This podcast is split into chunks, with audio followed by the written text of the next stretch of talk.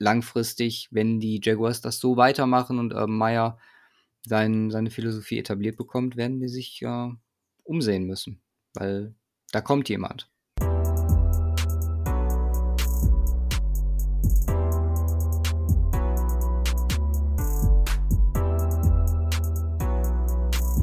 Hallo und herzlich willkommen zur 197. Folge vom Cover 2 Podcast. Mein Name ist Luca und bei mir ist Simon.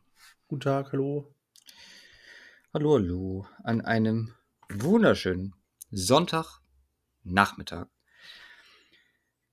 Begrüßen wir euch zur 197. Folge mit der AFC South, wie angekündigt. Mhm. Ich hatte eigentlich vor, ich habe das hier im, im Rundown stehen, mich kurz über Selbstdarsteller in Social Media aufzuregen, wenn es ähm, um tragische Ereignisse geht. Machen wir aber jetzt, glaube ich, nicht. Ist mir nämlich jetzt gerade nicht nach, nach der Christian Eriksen-Situation gestern. Können nur froh sein, dass alles gut ausgegangen ist. Und vielleicht das kann man sagen. Ähm, neben diesen Selbstdarstellern ist das, das Schlimmste, diese Bilder zu teilen das war noch, also konnte auch nur Kopf schütteln. Ich finde halt auch, dass man da nicht.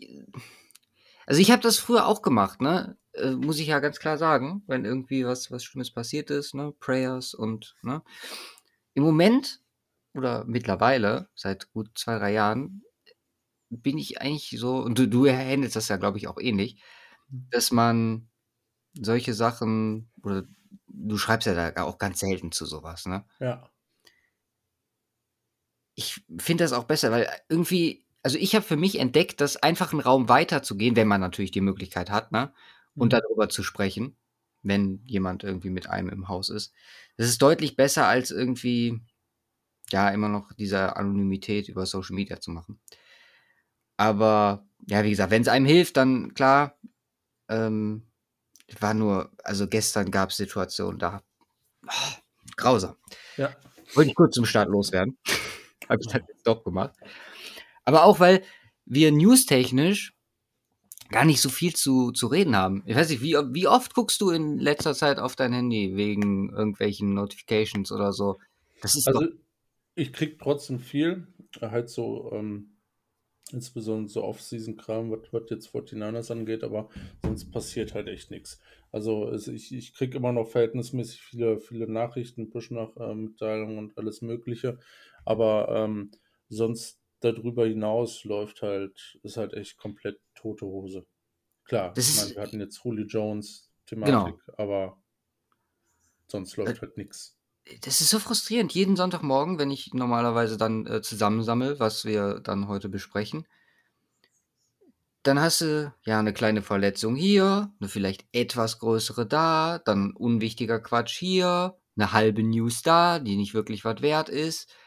Viel halt, ja, Sachen, über die es sich nicht lohnt, hier zu sprechen. Ähm, zum Beispiel Kareem Jackson war bei Keep Talib im Podcast und hat gesagt, der Sean Watson möchte in Denver spielen. Toll. Denver möchte nicht, dass, dass der gute Herr, solange seine Sachen nicht erledigt sind, überhaupt Football spielt. Und ich glaube auch jeder klar denkende Mensch möchte das nicht. Le'Veon Bell möchte nicht mehr unter Andy Reid spielen, hast du mir gestern noch gesagt. Ja, habe ich irgendwo gelesen. Ja, das ist doch, ist doch nicht schön. Aber ja, Julio Jones. Das war zumindest was letzte Woche für einen Second Rounder in 2022 und einen Fourth Rounder in 2023. Geht der gute Herr zu Ryan Tannehill. Kommt nicht noch ein 500, äh, 600, zu, äh, 6 Runden Pick zurück oder so? Ja, genau. Julio und ein 6 Runden Pick. Also, okay. Hm. Uh, gehen nach Tennessee und äh, der gute Herr Tannehill muss seinen Vertrag anpassen, weil sonst hätte das nicht wirklich funktioniert. Die Falcons haben um die 7 Millionen in Dead Cap.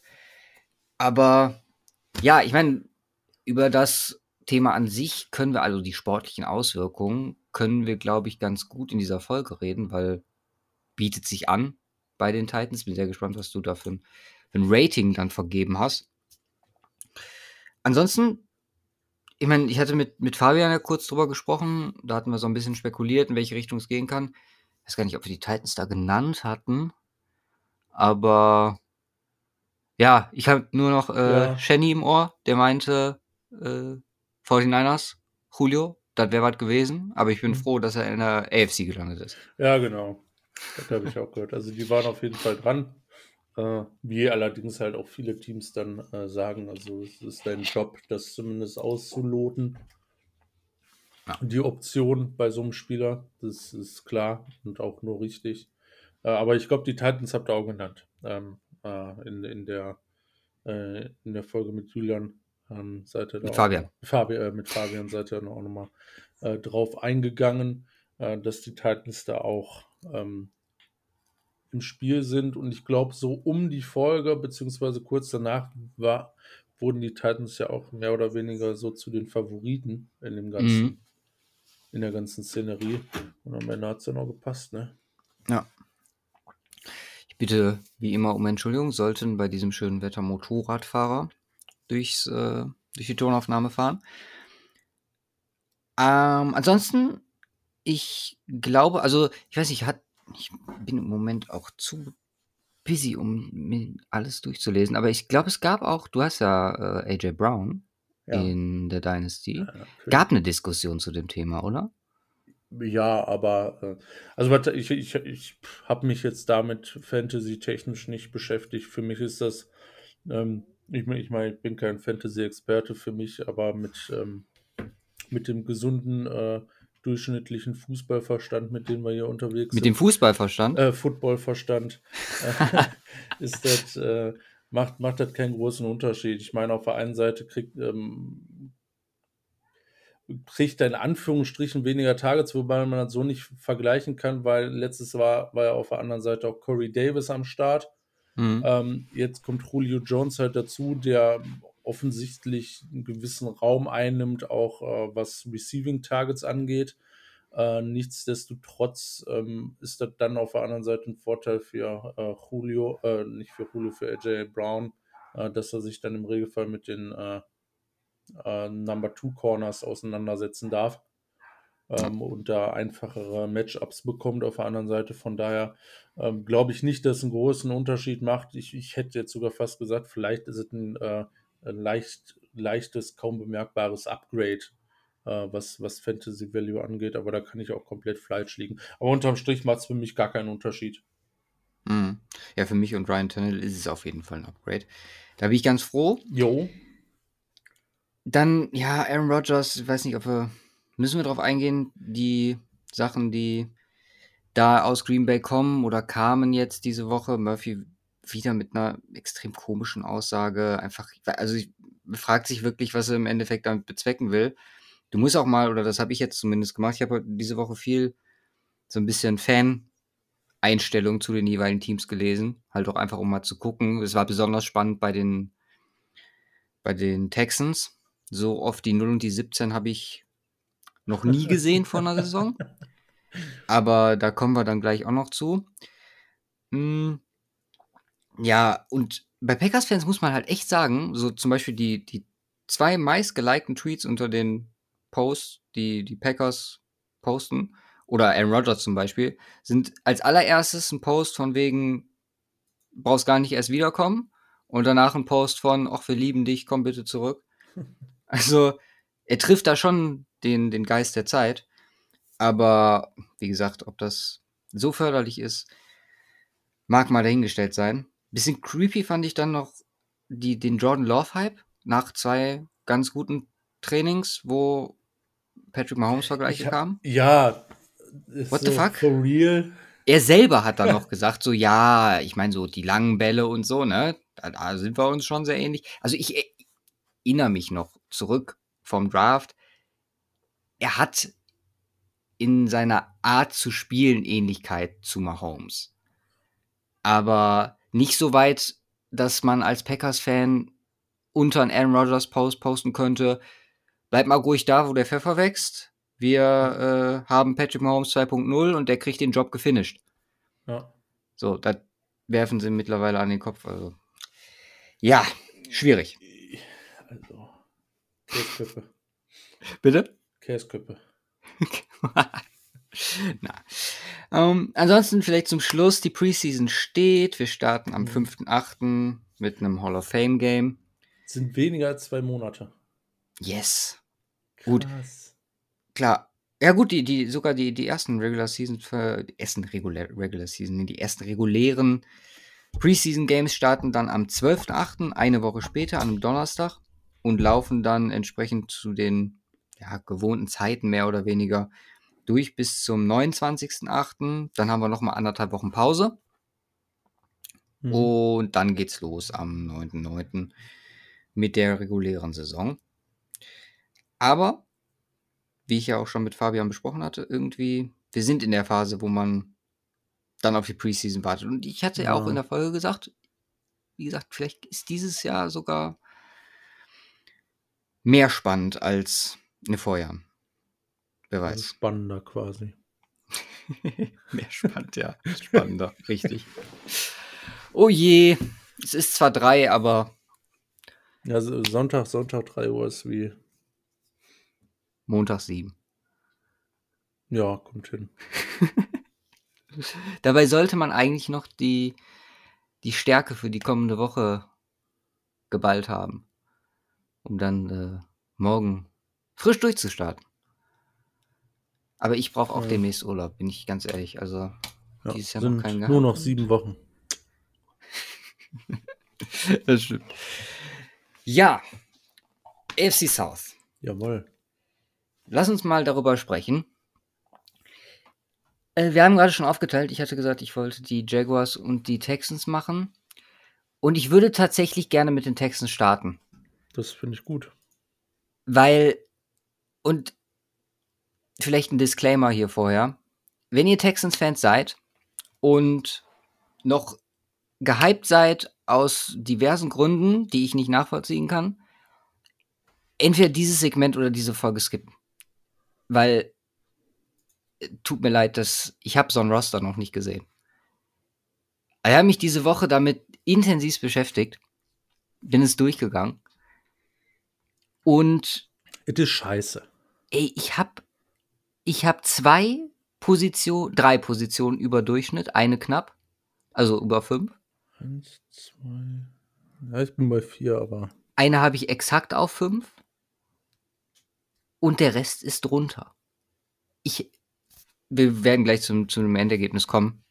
Natürlich, offensichtlich ist Deshaun Watson hier nicht mit eingerechnet. Hatten wir uns vorher drauf geeinigt, weil, also zumindest ich sehe es nicht, dass er dieses Jahr Football spielt, alleine dadurch, was zeitlich durch ähm, solche Gerichtsverhandlungen etc. kommt. Klar, die NFL muss, müsste ihn erstmal sperren. Er sagt aber auch selber, dass er nicht für die Texans spielen möchte. Also zumindest von da aus ist meiner Meinung nach ein Jahr Auszeit hier das wahrscheinlichste Szenario. Da hätten wir dann auch ganz klar die Position gehabt, die ja die beste gewesen wäre im Roster auf Quarterback. So haben wir die zweitschlechteste an dieser Stelle. Und wurden ja letzte Woche gefragt, ja, auch ja, McMojo hat uns zum Beispiel gefragt nach äh, unserem Rating für Ryan Fitzpatrick und ähm, warum das in Anführungszeichen so niedrig ist. Und da habe ich dann auch noch mal gesagt, ja, dieses Jahr, wie, wie angekündigt, sind da ein bisschen, wir nutzen die Range ein bisschen mehr aus. Und er hatte dann noch so gefragt, ja, welche, also viele Quarterbacks unter fünf. Es gibt ein paar und unter anderem die Texans. Wir haben hier Terry Taylor, Jeff Driscoll und den gedrafteten Davis Mills aus Runde 3. Und ich muss ganz ehrlich sagen, wenn ich Texans-Fan wäre, würde ich mir wünschen, Davis Mills spielt von Anfang an. ja. Alles andere ist ein Witz. Also Terry Taylor, das Experiment haben wir gesehen bei den Chargers. Ich meine, ist ein unterdurchschnittlicher, guter, vielleicht Backup-Quarterback der Liga. Jeff Driscoll brauchen wir gar nicht drüber sprechen. Da habe ich in vergangenen Folgen aus Denver vielleicht ab und zu schon mal was zu gesagt, aber es ist auch kein Quarterback, über den man hier startingmäßig sprechen sollte. Wir haben einfach faktisch keinen Starting-Quarterback. Ja. Und ähm, wenn der Drittrunden-Rookie dein, ja, wahrscheinlich spannendste Option ist, obwohl es keine Option ist, weil Terry Taylor offensichtlich starten wird, ich habe ihm eine 2,5 gegeben. Okay. ja, also ähm, ich, ich gehe ich gehe da jetzt nicht so weit runter.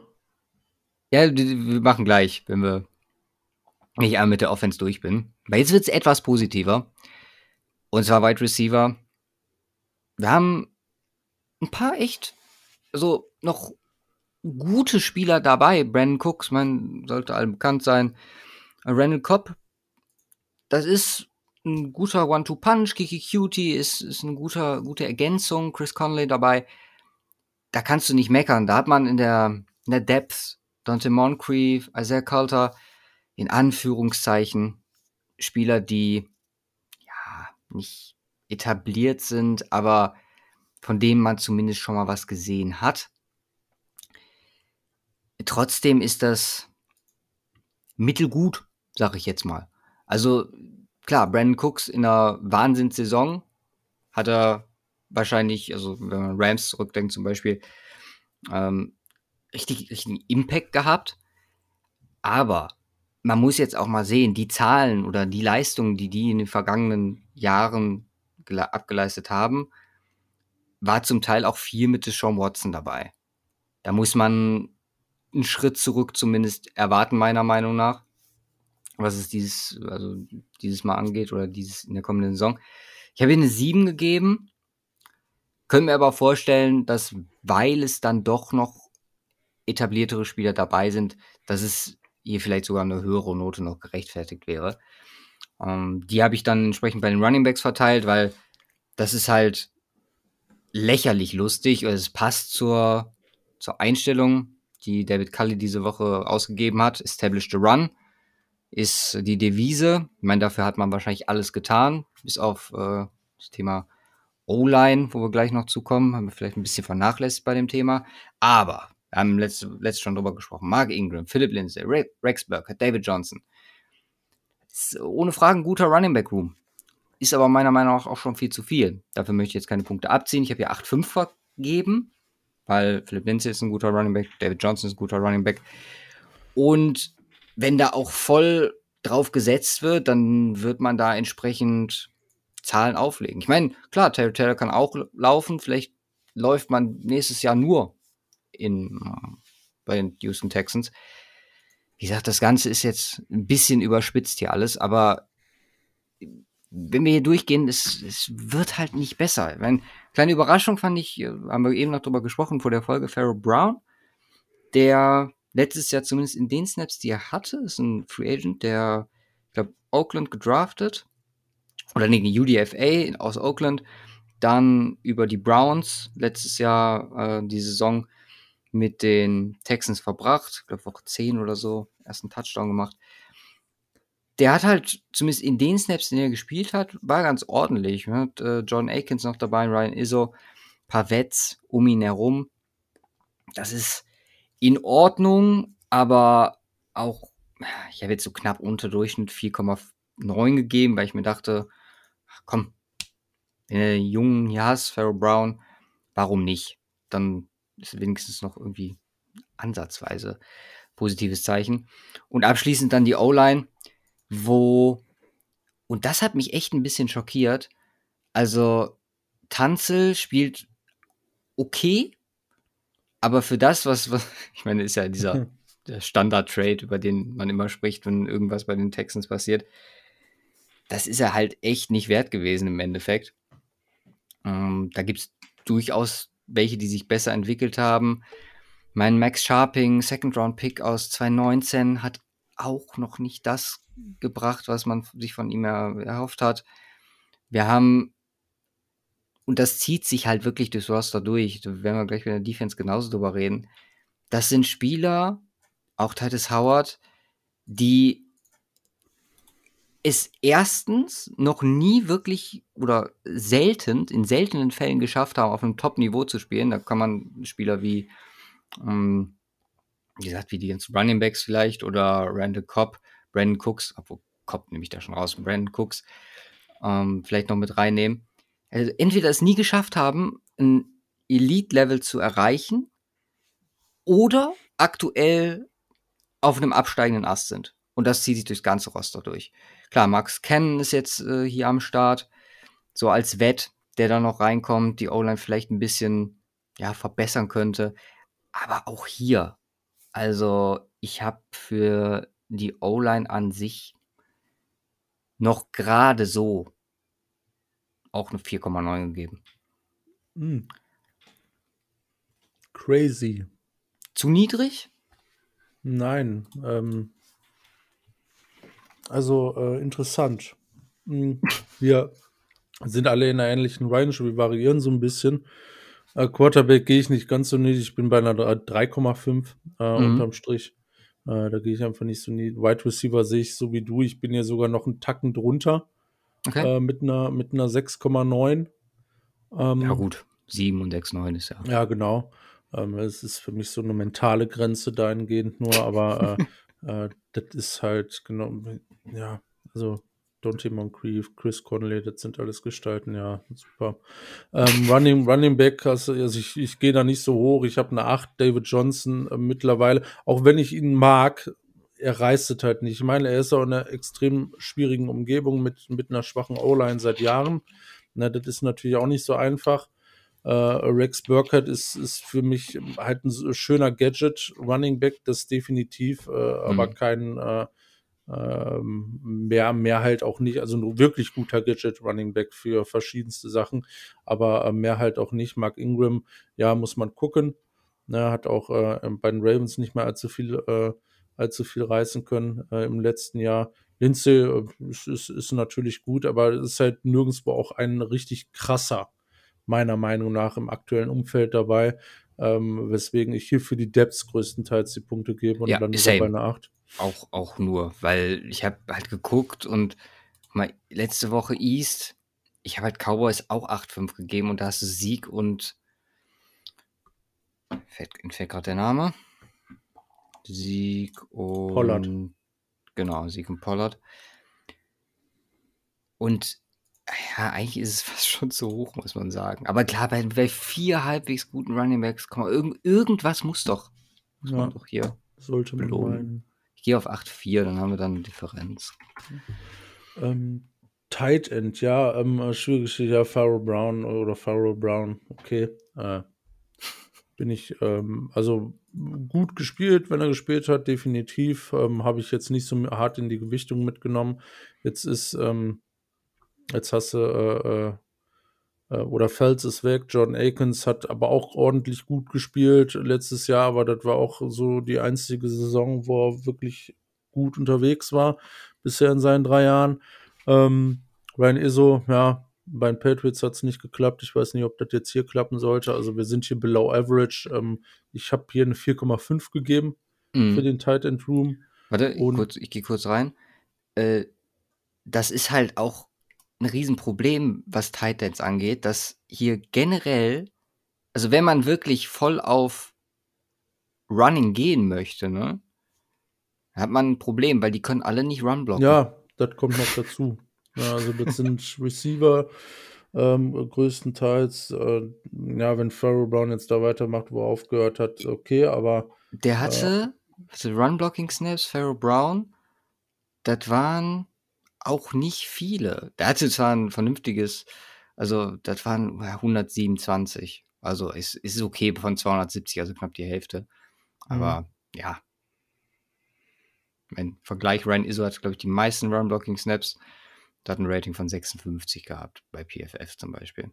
ja, Also nicht gut, nicht gut. nee.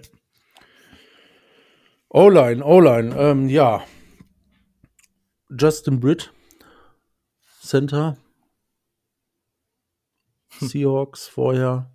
Hm. Ähm, ja, ist ordentlich, wenn er, wenn er denn spielt.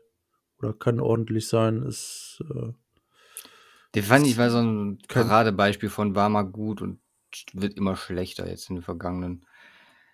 ja, plus Zeiten. letztes Jahr nicht gespielt. Ja. Ähm, was haben wir Inside? Äh, Sharping und Toner, beide schwach. Dann hast du Titus Howard für Tackle, äh, der es in zwei Jahren bisher noch gar nicht gerissen bekommen hat. Du hast Tanse, da hast du genug schon gesagt, sehe ich, äh, sehe ich genauso. Ist aber auf jeden Fall ein ordentlicher Left Tackle, mit dem er arbeiten kann. Jetzt äh, hast du noch Marcus Kennen dazu geholt von den Patriots, wenn ich mich nicht ganz Mhm. irre. Ja. Ähm, der echt, echt ein solider, solider Tackle ist, der, äh, wo du eigentlich mit den beiden auf Tackle ganz ordentlich besetzt bist. Auch letztes Jahr nicht gespielt. Genau, letztes Jahr nicht gespielt, spielt halt auch noch 33. eine Rolle. Und ja, also es ist ein rieses, riesen Fragezeichen plus, äh, dass Texans O-Line aus den letzten Jahren immer wieder ein Thema für uns war, wo wir gesagt haben, die spielen ja echt scheiße. Ähm, deswegen bin ich hier bei einer 3,5 für die O-Line. Ja, hätte man wahrscheinlich echt noch runtergehen. Ich habe halt mir gedacht, so komm, da hast du zumindest jetzt zwei Tackle am Start, mit denen du mhm. arbeiten kannst. Ja. Plus der Fokus auf Run Game. Obwohl hier auch vom Roster-Building, also man muss Sinn. es halt alles anzweifeln, weil äh, Tanzel zum Beispiel hat seine Stärken definitiv im Passblocking ja. und nicht im Runblocking. Also, wenn man denn auch den Fehler machen möchte und seine Offense komplett auf Run ausrichtet, dann sucht euch doch auch bitte die passenden Spieler dazu. Wenn ihr schon eine Million Free Agents irgendwie. Bin mal gespannt, wie bei denen die Roster Cuts im Endeffekt aussehen. Weil da wäre also, ein oder andere Wett wird dran glauben müssen. Ja, die O-Line ist halt allgemein ziemlich schwach. Tansel würde ich dann noch niemals kritisieren oder auch Roster-Building äh, wäre ich, wär ich jetzt nicht so weit, weil äh, willst trotzdem einen Pass-Blocking starken äh, Left-Tackle haben. Und da ja. gibst du dann vielleicht auch gerne mal ein bisschen äh, die Skills auf der anderen Seite ab, ähm, um dafür den Quarterback sicher zu sein und den Rest baust du vielleicht so ein bisschen auf, aber ich weiß nicht, was sie damit bauen wollen. Ähm, macht halt äh, ja, echt sehr wenig. Das ganze Sinn. Roster ist einfach nur Voll ein einziger wird noch schlechter. Clusterfuck, ja. Wird, wird nicht schlechter. besser, das stimmt. Inside D-Line. Okay. Ich, ich bin sprachlos, wenn ich da drauf gucke. Hm. Ich lese mal einen Namen vor. Vincent Taylor, Jaleel Johnson, Azuya Alufuhai, DeMarcus Walker, Malik Collins, Charles Omeniu, Ross Blacklock, Brandon Dunn und Roy Lopez. Aktuell gelistet als Inside Defender. Marcus Walker und Ross Blacklock. Den einen, weil du davon immer erzählt hast, als er noch bei Denver gespielt hat, und den anderen äh, außer Draft Coverage von letztem Jahr? Äh, ja. 2020, genau. Zweitrunden-Pick. Bei weitem nicht an die Erwartungen angekommen. Katastrophensaison gehabt. Klar, Covid-Saison und alles. Entschuldigung ist okay. Steigerung muss sein, weil letztes Jahr der schlechteste D-Liner in der ganzen Liga. Der Rest ist. Also, wenn der Markus Walker mit dein bester D-Liner ist, dann hast du ein Riesenproblem. Es ist jemand, der, ich meine, die Geschichte, ich habe es mehrmals erzählt, der ist am Anfang seiner Karriere, ist wirklich talentierter Spieler, der am Anfang seiner Karriere Position wechseln musste zu Outside Linebacker, dann zurück zu Inside äh, in die in die in der 3-4 zurück auf die Defensive End Position, das mit entsprechenden Gewichtsveränderungen und das hat ihm echt nicht gut getan. Ist jemand, der meiner Meinung nach immer noch unter seinem Niveau gespielt hat. Ich habe ihn, oder man hat letztes Jahr in Denver definitiv Ansätze gesehen, aber ist halt auch genauso ein Spieler, der hier in dieses Texans-Konzept reinpasst. Einfach Spieler zu holen, die nie wirklich gut waren und dann zu gucken, ob sie dieses Jahr nochmal was reißen, wo man vielleicht dann irgendwie was findet, was man dann wahrscheinlich teuer bezahlt und sich damit seinen, seinen Capspace verbaut. Es ist eine Katastrophe. Omenihu ist jemand, wo man gesagt hat, okay, Potenzial, erste Saison war auf dem richtigen Weg, letzte Saison noch einen Rückschritt gemacht. Es ist einfach nichts. Also, tut mir leid, ich war jetzt gerade bei den Titans hier und habe mich total erschrocken, warum auf dem Rating was Hohes steht. Ich habe ihnen eine 2 gegeben. Das ist Katastrophe. Ja, da muss ich, muss ich einmal kurz, äh, einmal kurz eingrätschen. Also, ich habe auch eine 2 gegeben. Ja. Ähm, von daher, das passt. Und das ich wird auch, was die, ich, ja, mach erst. Was, was ich ganz interessant finde, ähm, bei PFF mhm. Inside D-Line. Von den schlechtesten fünf von insgesamt 126 gerateten Spielern haben die Texans vier im Roster. Ach du Scheiße, das habe ich gar nicht gesehen. Und Nummer 122, 123, 124 und den letzten mit Ross Blacklock. Das ist unfassbar. Also, das ist schon richtig heftig. Damit ist die, die Baseline gesetzt. Es wird kein Rating unter 2 geben. Ja. Weil das zu toppen, schafft kein Team. Also, glaube ich nicht. Und der beste laut PFF ist der Markus Walker. mit Platz 94 von 126. Ja, stimmt. also, das ist echt, echt brutal heftig. Äh, ja, wahrscheinlich, also zwei, ich wüsste auch nicht, wie man das noch toppen soll. Gut, machen wir weiter. Ich meine, ich war ja noch gnädig bei Edge. Ich habe ja eine 5 gegeben. Einfach Shaq Lawson, wahrscheinlich der beste Verteidiger aktuell nach dem Abgang dann von JJ Watt und diversen anderen Spielern, der hier im Roster übrig geblieben ist, beziehungsweise jetzt auch neu dazu kam. Wir haben jemand wie John Jenkins, der noch quasi man als Lichtblick bezeichnen könnte aus dem letzten Jahr. Aber danach nimmt es halt auch ab. So Institutionen wie Whitney Merciless hatten halt auch letztes Jahr eine Katastrophensaison. Die, also, dieses Roster macht mich fertig innerlich. das ist unfassbar. Ich habe, wie gesagt, eine 5 gegeben, sehe immer noch Durchschnitt okay. Du hast Leute drin wie Bridget Hill, Derek Rivers, wo du sagen kannst, okay, das ist für die Rotation gut. Wenn Lawson und Jenkins es annähernd aus dem letzten Jahr hinkriegen, dann come on. Da hat man vielleicht, vielleicht einen Pass Rush zusammen, der Druck machen kann. Aber so wirklich dran glauben möchte ich nicht. Wahrscheinlich bist du hier auch unter der 5 gelandet. Linebacker. Überraschenderweise Spieler, die sich auch auf dem absteigenden Ast befinden. Wir haben hier etablierte Veterans, Christian Kirksey, Zach Cunningham, die funktioniert haben in der Vergangenheit. Einzige, der hier so ein bisschen raussticht, ist Kevin Pierre Lewis, wo man echt sagen muss, okay, da ist jemand am Start, wo, ja, der zumindest was Sachen wie Coverage angeht auf der Linebacker-Position, eine gute Leistung gebracht hat. Über Run-Defense müssen wir hier auch nicht diskutieren. Das ist auch durchgehend einfach nur Crap. Das tut mir leid, bis auf Zach Cunningham, muss man vielleicht rausnehmen. Neville Hewitt ist noch dabei so, du hast hier auch hier wieder eine gewisse Depth an Spielern, die NFL-Erfahrung mitbringen, aber keine guten. Ich habe mir 4,8 gegeben. Und dann gehen wir zur Secondary, wo ja Justin Reed schlechte Saison gehabt, Lonnie Johnson deutlich verbessert, zumindest äh, von seinem ersten Jahr, also im Vergleich.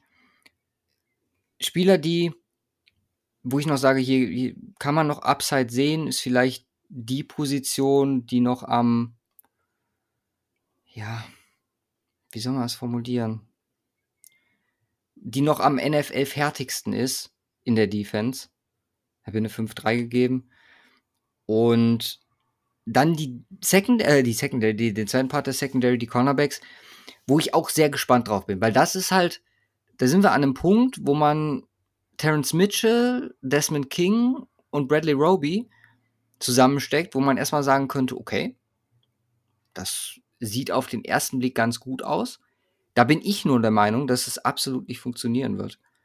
Weil das alles Spieler sind, zumindest bei King und Roby bin ich mir da relativ sicher, die sehr von dem Drumherum leben. Also von einem gewissen Pass Rush, den man, wie gesagt, in Frage stellen muss, der First Rotation vielleicht so funktionieren kann. Aber ich vermute, dass die Secondary den ziemlich um die Ohren fliegen wird. Terence Mitchell möchte da vielleicht sogar noch rausnehmen. Glaube aber, dass wir hier nicht allzu viel erwarten dürfen und habe deswegen eine, habe ich Cornerbacks hier 4,8 noch gegeben. Okay.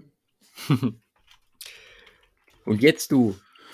Jetzt ich, ja. Die Inside-Dealer haben wir schon abgearbeitet. Äh, was hat es der Edge gegeben? Eine 5, ne? Genau. Ich habe eine 5-5. Also ich, ich, ich oh, gehe da, ich geh da so ein bisschen, äh, also knapp, knapp, knapp drüber, hätte ich jetzt äh, gesagt. Siehst du als überdurchschnittliche Nein, nein, also so kannst du es ja schon mal äh, nicht sehen, weil ähm, wir kein Rating äh, und also ich zumindest wahrscheinlich kein Rating unter zwei vergebe. Ja, also stimmt, wäre stimmt, da nicht ja. fünf, sondern theoretisch sechseinhalb Average. Allerdings äh, äh, gehe ich da auch nicht so ganz den Weg, sondern ist mehr so ein Vergleichsmaßstab in mhm. der Geschichte. Von daher hat es nichts mit äh, Above Average zu tun.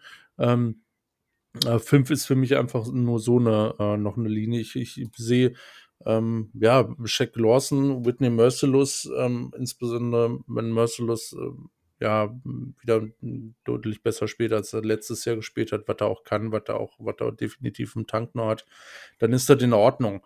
Ähm, Jordan Jenkins ist solide für die Depths. Ähm, ja, es hängt halt komplett davon ab, wie, ähm, also Shaq Lawson wird nicht schlechter spielen, als er im letzten Jahr getan hat oder viel schlechter spielen. Er wird so um den Dreh performen weiter.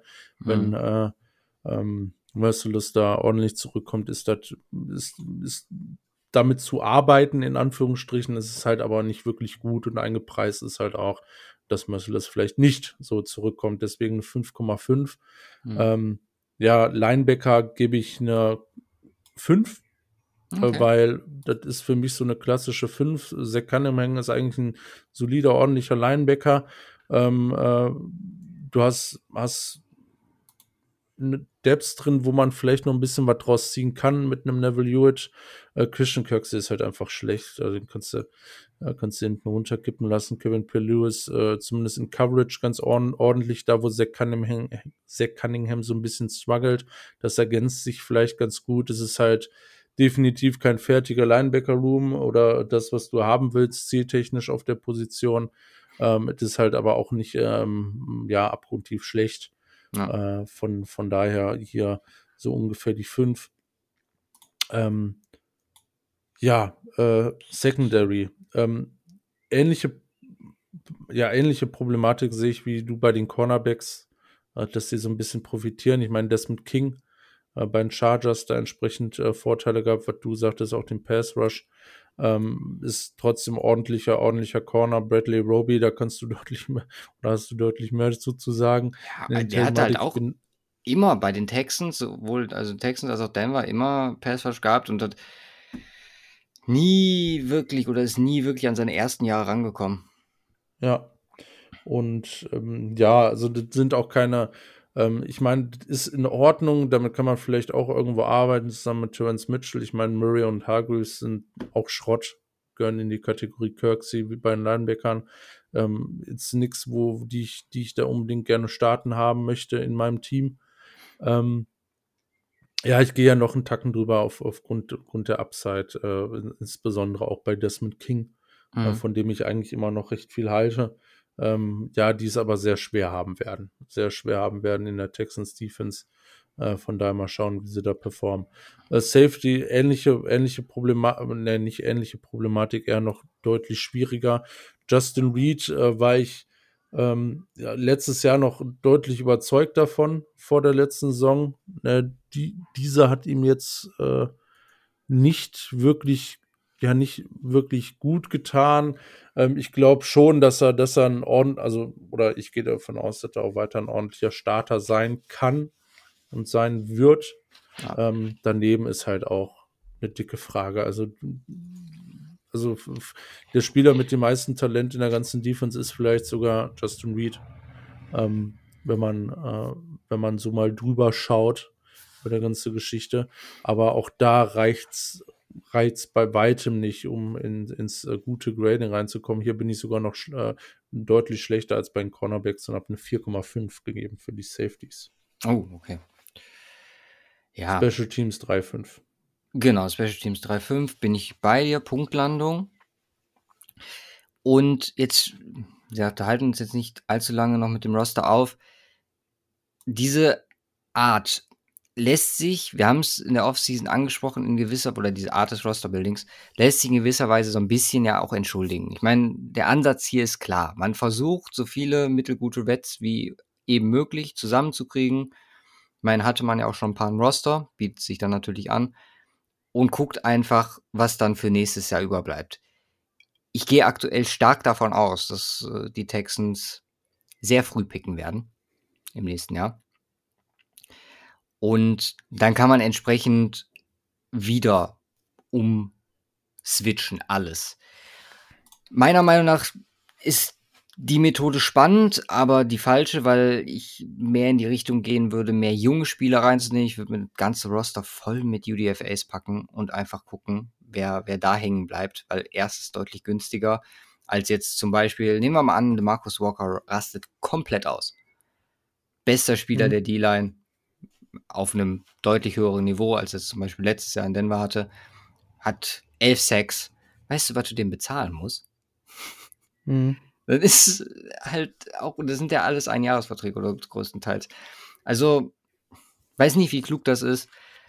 Was hast du insgesamt fürs Roster? Ja, eine 4,68. Okay, ich habe 4,56. Ja. Also, etwas drunter, aber quasi im selben, selben Umfeld. Schedule. Wir haben eine Bayern-Woche 10, wenn mich nicht alles täuscht. Also gerade die Division hat es eigentlich ganz gut erwischt. Du hast relativ ausgeglichenes Schedule. Viele, in Anführungszeichen, mittelgute Teams dabei. Die Teams, die die Texans äh, spielen, haben natürlich einen extra Bonus hier. Ich meine, klar, Jaguars sind jetzt auch noch nicht, ohne zu viel vorwegzunehmen, auf Top-Team-Niveau. Du hast hier eine klare Division-Spaltung, würde ich jetzt mal sagen, zwischen zwei ambitionierten Teams und zwei, die sich im Rebuild befinden, beziehungsweise vielleicht eins, das noch gar nicht angefangen hat. Du hast Kracher dabei, San Francisco in San Francisco, was äh, wehtut, gerade am Ende. Aber da geht es wahrscheinlich um, sowieso nicht mehr um viel. Mm, du hast ausgeglichene Spiele dabei, wie gesagt, Jaguars, die Jets. Und ähm, ja, ich bin relativ positiv gestimmt, dass hier so um die, ich will es gar nicht prognostizieren, ich meine, die Texans werden selber sagen, ja 0 und 17. Aber wenn ich hier so drüber gucke, zu Hause die Jets in Woche 13 oder 12 ist es. Ansonsten sehe ich hier keinen Sieg. Sorry. Ich gucke hier durch und frage mich, welches Team, klar, vielleicht die Jaguars zu Hause. Ja. Irgendwie, ja. Dann bist du bei zwei. Panthers gegebenenfalls. Ach, niemals. Ja, also klar, möglich, aber glaube ich nicht dran. Also es sind Theo, also, also zumindest irgendwo möglich oder im Rahmen, äh, dass man jetzt nicht komplett realitätsfremd äh, wird. Mhm. Sind es vier Games, wo es theoretisch möglich wäre. Das wären einmal die Jets, äh, zweimal die Jaguars und einmal die, äh, einmal die Panthers. Theoretisch. Ja. Aber selbst da sind sie eher Underdog. Oder sind sie Underdog? Also so schlecht sieht's aus. Ja, wir müssen ja bei unserem Rating bleiben. Also ich habe hier eine 4,45, weil es halt sehr, wie gesagt, sehr ausgeglichen ist. Ich sehe trotzdem nicht, dass sie da. Also das ist der Schedule. Das heißt nicht, dass sie entsprechend Spiele gewinnen, aber hm. was hast du? Bist du drüber oder drunter? Äh, ich habe eine 4. Glatt. Okay. Tatsächlich. Ja. Also, aber eine 4 ist für die halt nochmal deutlich schwieriger als für andere Teams. Also. Ja. Was hattest du? 4,45. 4,45. Coaches. Das Triumvirat um David Cully mit Tim Kelly, Bobby King und Frank Ross. Ja, undankbare Aufgabe. Anders kann man es, glaube ich, nicht formulieren. Bin sehr gespannt, wie man hier ja insgesamt die Situation jetzt in den nächsten Jahren angeht. Man hat jetzt, also Easterby ist immer noch am Start, kann ich auch aus meiner Social Media Recherche dieser Woche präsentieren, dass Texans-Fans dem nicht so angetan sind, so formulieren möchte. Neues Front Office, neuer Coaching-Staff, spannender Coaching-Staff, muss man ganz klar sagen. Also ähm, mit Ansätzen, auf die man dieses Jahr wahrscheinlich noch nicht sehen wird, beziehungsweise eigentlich noch gar nicht bewerten darf. Ich denke auch, dass wir dann nächstes Jahr hier wieder sitzen und äh, die entsprechende 5 verteilen, weil alles andere unfair ist. Ich habe jetzt hier auch eine 5 gegeben. Bin gespannt, ob man dieses Jahr schon was sehen wird, was Calais und die Texans vorhaben. Wenn es denn wirklich Established a Run und äh, Run First sein sollte, bin ich nicht davon angetan. Aber ja, was bleibt dir übrig? Ganz ehrlich. Also, er ist wahrscheinlich da hingekommen mit der Vorstellung, ich habe das Sean Watson, habe nächstes Jahr vielleicht einen hohen Pick und kann hier was aufbauen. So, da fällt Sean Watson weg und du stehst vor einer ganz großen Scheiße. Ja, tut mhm. mir leid. Und äh, wie gesagt, hier die 5 ist gegeben als, als Rookie-Coach an der Stelle. Hast du es anders gegeben? Ja. Oh, okay. Also nein, nicht anders. Ich äh, genauso. Ich habe äh, die Frage falsch interpretiert. Ähm, eine 5. Nee, exakt, exakt eine 5. Ich sehe ähm, äh, die Standard-Rookie-Note, ohne dass ich da irgendwie eine besondere Upside sehe für mich persönlich. Ähm, äh, deswegen, ja, passt das passt für mich hier eigentlich perfekt. Man weiß nicht, was kommt. Mhm. Man muss da einfach mal abwarten. Spricht für mich nichts Besonderes dafür, nichts Besonderes dagegen. Ergo eine 5. ist lustig, ich gucke mir gerade nochmal seine Vita an. Ist äh, aus Kansas City weg und dann sind die gut geworden. Ist aus Buffalo weg und dann sind sie gut geworden. Und die letzten zwei Jahre war er bei den Ravens, als sie schlechter waren. Ist jetzt auch nicht ganz so toll. Aber zumindest Andy Reid Schule. Von daher, vielleicht kriegt er irgendwann ja mal einen Passing Quarterback, mit dem er arbeiten kann. Wir landen lustigerweise beim exakt gleichen Rating von 4,72. Nein, ernsthaft? Jo, Wow. Das hatten wir schon mal das Gesamtrating gleich gewichtet? boah, da fragst du mich, was, das weiß ich nicht. Ist ja absurd. Aber das ist schon extrem schwer. Wir hatten letzter Washington mal 5,68 und 5,66. Ja. Aber wenn ich so drüber gehe, glaube ich nicht. Nee. Okay. Schon sehr zufällig. Zumal nicht alle Unternoten gleich sind, aber ähm, passt. Ja. Ja. dann sind wir da zumindest ganz ordentlich. Die Texans sind echt ziemlich am Arsch. Das, es, es tut mir wirklich so leid für alle Texans-Fans. Also, das, das, das, ich sehe nichts Positives. Das ist traurig. Extrem Mhm. traurig. Gerade in dieser Fall. Worauf willst du dich freuen? Willst du dich freuen auf, also klar, Philipp Lindsay ist schön anzusehen, wenn er mal einen Run bricht, aber das kann es doch nicht sein, ganz ehrlich. Und selbst, selbst wenn man sagen könnte, im schlimmsten aller Fälle, dass du hast einen Star Quarterback, der aktuell 22 Gerichtsverhandlungen hat, den du, Gott bewahre, auch noch verteidigst als Fan, und der sagt zu deinem Team, fuck you, zeigt dir den Mittelfinger, ich spiele nicht für euch. Das ist bitter. Wie kann man sich so in die Scheiße reiten als NFL-Team?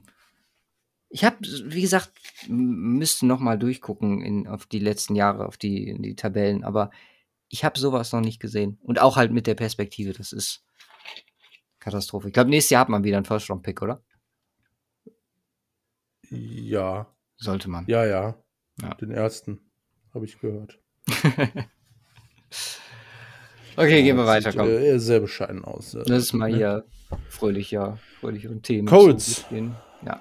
Ja, wir fangen nochmal an. Ich habe gerade überlegt, einfach mal zu switchen. Nein, wir fangen trotzdem mit dem Roster an. Der schwierigsten Position zu evaluaten. Ähm, Carson Wentz, Quarterback, neu bei den Colts.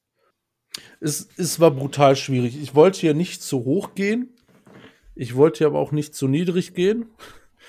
Äh, deswegen sind wir so ein bisschen im äh, Niemandsland der Quarterbacks gelandet. Ähm, wie gesagt, ich, ich sehe da viel Potenzial bei Carson Wentz bei den Colts hinter einer guten O-Line mit, äh, mit einem äh, funktionierenden Run-Game, ordentlichen Receivern. Ähm, ich, ich sehe da einiges an Potenzial. Äh, die, letz, die letzte Saison bei den Eagles spricht natürlich deutlich gegen Wentz, ähm, wo er natürlich die ganzen Punkte allerdings nicht so hatte, ähm, die er jetzt bei den Colts hat. Ähm, ja, ich glaube, ähm, ohne da jetzt Benefit of the Doubt zu geben, muss man oder oder den eben nicht zu geben, muss man, muss man dann Abschlag geben. Ähm, ich war letztes Jahr noch recht positiv. Ich glaube, ich hatte letztes Jahr ähm, ähm, eine 7,9 gegeben für den Eagles Quarterback Room, Großteil dafür natürlich auf Basis Wenz, auch unter dem Stichwort Healthy. Ähm, ich bin hier aber doch einen Tacken runtergegangen mit der Option, dass wir hier aber wieder Upside haben. Äh, mal gucken, wie er sich direkt im ersten Jahr einfinden kann. Ich bin bei einer 6,9 gelandet äh, für den Quarterback-Room. Backup-technisch dahinter sieht es nicht allzu doll aus. Jacob Eason ähm, ja, wird, wird da vielleicht sogar noch die erste Alternative sein. Also Safe. 6,9 für den Quarterback-Room.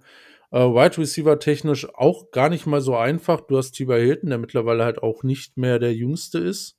Ähm, ist er schon 32 oder ist er noch 31? Ich weiß es gar nicht. Guck mal eben. Nee, ist noch 31, wird Ist noch 32 31. demnächst. Ähm, T.Y. Hilton, Michael Pittman, von dem wir beide sehr viel halten. Ähm, Ich noch mehr, weil ich ihn in Fantasy gedraftet habe. Nee, Äh, Zach, mich immer noch, dass du den hast und ich nicht. äh, Zach Pascal, äh, Übrigens Paris ist Camp. geworden vor zwei Wochen. Hat ein YouTube-Video drüber gemacht. herzlichen Glückwunsch. Michael Pittman Jr. Heißt der Sohn dann Michael ist Tochter. Junior? Ju Ach, es ist eine Tochter, okay. Glaub, Dann ist mega langweilig. Ähm, Langweilig, wow. nein, dann kann man nicht Michael Junior, Ach so. Pittman Junior draus machen. So. Okay, Deswegen. okay. Ähm, also nein. wow. Versuch's halt in die Richtung. Nein, nein. ähm, so, Tiber Hilton, Michael Pittman, Zach Pascal, Paris Campbell. Ja, Paris Campbell, da wartet man immer noch so ein bisschen auf das, was man sich so erhofft hatte. Ähm, auch äh, verletzungsgeplagt im letzten Jahr, das ist natürlich problematisch. Ähm, hoffen wir mal, dass das, äh, also da sehe ich auf jeden Fall noch deutlich Potenzial. Ähm, man muss, äh, man muss aufpassen, hier nicht zu hoch zu gehen, trotz, äh, trotzdem, dass man, äh, ja, Michael Pittman abfeiert. Ich bin ja bei einer 8 gelandet. Uh. Ist vielleicht sogar relativ hoch. Äh, Running Backs, sehr geil. Also, das ist, äh, das ist ja mal ein äh, Running Back Room par excellence. Äh, mit Jonathan Taylor als Bellcow, Naheem Heinz als ähm, auch unglaublich starken, insbesondere letztes Jahr, Receiving End, Mhm. ähm, äh, äh, äh, äh, Receiving Back, so rum. Ähm, plus Marlon Mack und John Wilkins dahinter als äh, Debs, ähm, wo insbesondere auch Marlon Mack, wenn gesund, ähm, äh, äh, ja ein ordentlicher, ein richtig ordentlicher Backup ist. Ähm, für mich noch nicht. Also es ist halt nicht der eine Elite Running Back dabei. Doch, äh, äh, äh, ko- kommt dieses Jahr, kommt, kommt, kommt. Ja, also die Wahrscheinlichkeit ist da, aber Jonathan Taylor muss es halt auch erstmal zeigen. Deswegen bin ich hier nur bei einer 9. Oh, Für den okay, Running Back, ja, ja. gut. Da, ich bin ja dauerhaft drunter hier. Okay. äh, Tight End ähm, hat sich, glaube ich, gar nicht so viel getan zu letzten Jahr. Letztes Jahr hatte ich da stehen Jack Doyle, Mo Ellie Cox und Trey Burton waren es letzten Jahr. Jetzt äh, statt äh, Trey Burton haben sie keinen Granson gedraftet. Ähm, es ist kein Top, Top, Top Tight End dabei, aber das ist ein richtig ordentlicher, insbesondere mit Mo Ellie Cox, der letztes Jahr richtig stark gespielt hat. Ähm, sehr ordentlicher Tight End Room. Vielleicht bin ich jetzt zu niedrig. Ich gebe hier eine 7,5 Mhm. für die Tight Ends. Okay. Ja, äh, O-Line haben wir noch. O-Line, auch äh, interessante Thematik. Ähm, hat sich ein bisschen was getan, obwohl eigentlich gar nicht mal so viel. Ein Veteran-Tackle, der gut ist, raus. Ein neuer rein. Eric Fischer kommt rein. Castonzo geht raus. Ähm, sonst tut sie nicht allzu viel. Äh, Ryan Kelly immer noch ein äh, guter Center. Äh, Quentin Nelson ist, glaube ich, immer noch äh, ja, der Guard to go aktuell in der NFL. Gibt Yes. natürlich noch ein paar andere ziemlich starke. Ähm, dann hast du Braden Smith, einen absoluten Top-Right Tackle. Eric Fischer, der wahrscheinlich dann links spielt.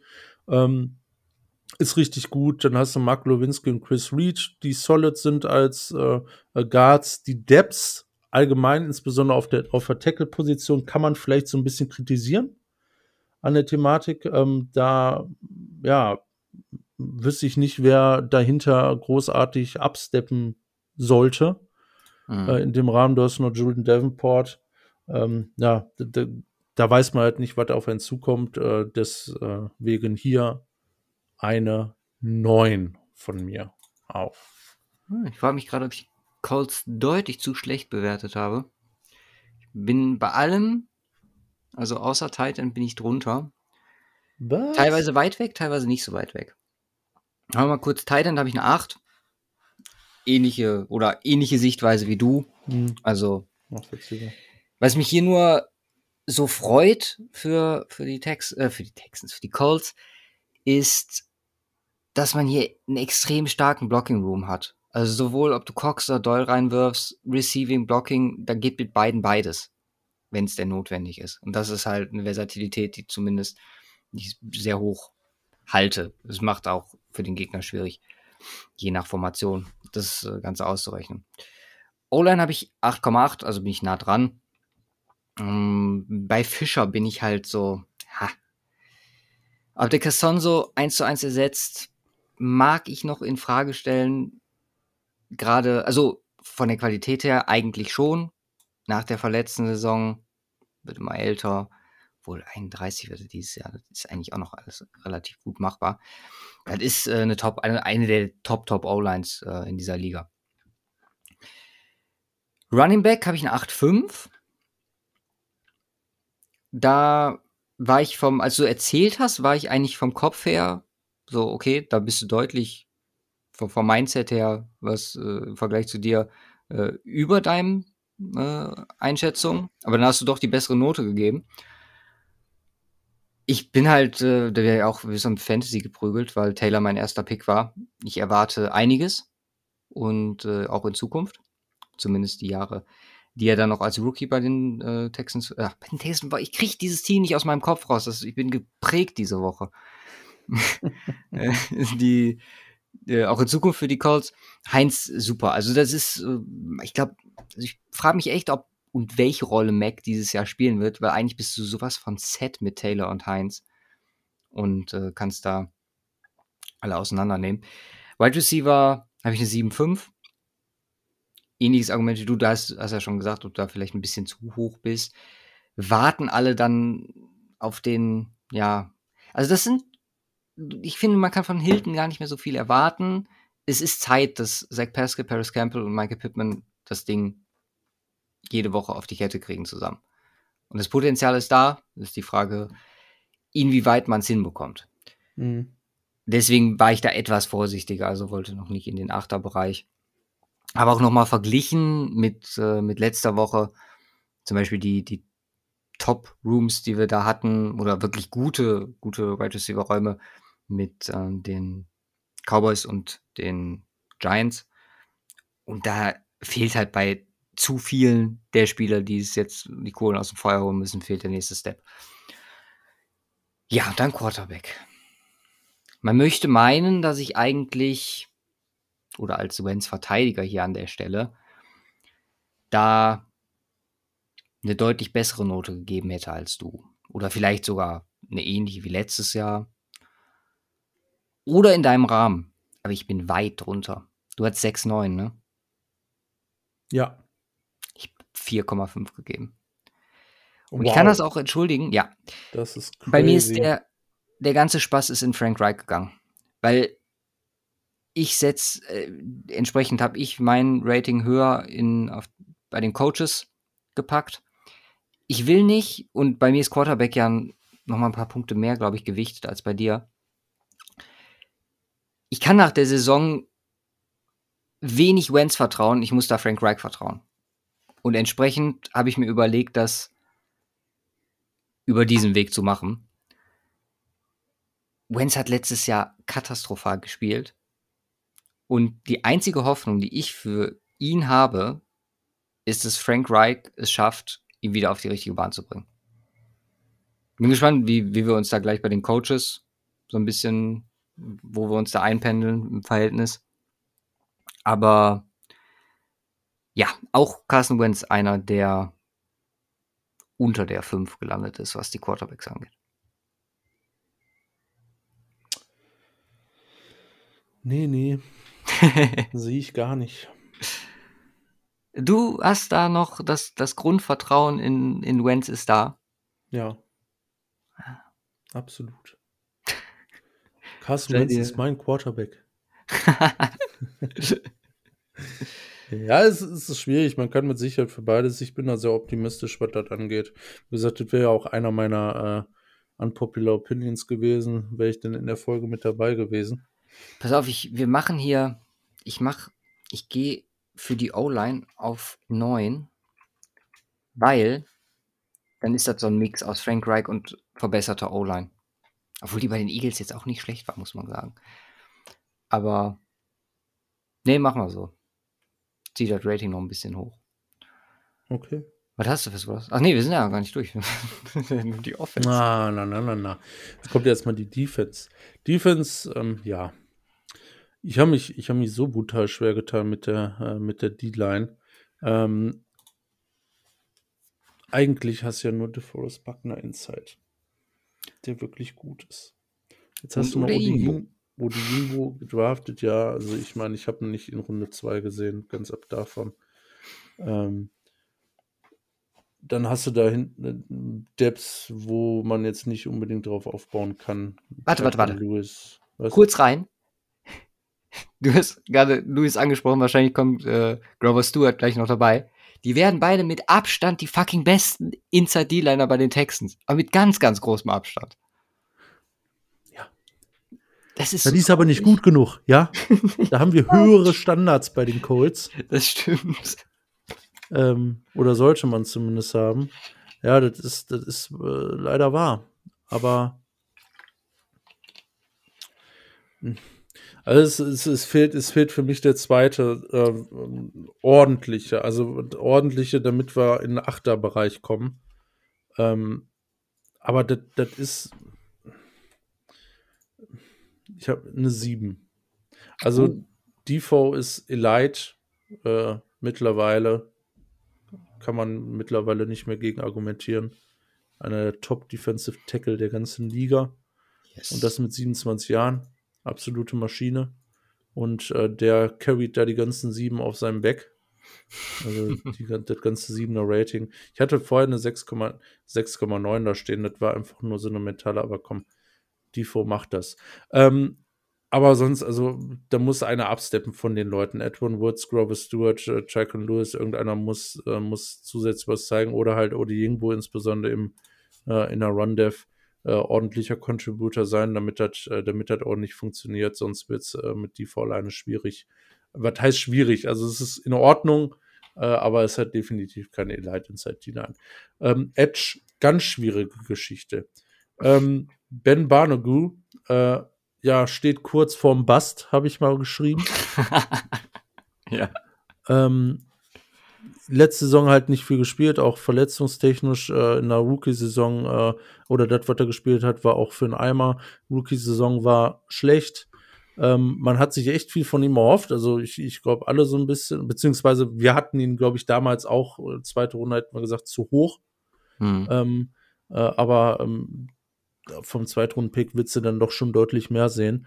Ähm, von daher sieht es da ganz schwierig aus. Ansonsten hast du ähm, Alquadin Muhammad und Isaac Rochelle, wo du zu beiden sagen kannst, okay, kannst du vielleicht irgendwo in deinen Defensive End Room mit reinnehmen, aber äh, so drauf aufbauen kannst du nicht, weil beide deutlich unter unter dem Average der Liga äh, äh, performen. Justin Houston ist weg, jetzt haben sie Quitty Pay gedraftet.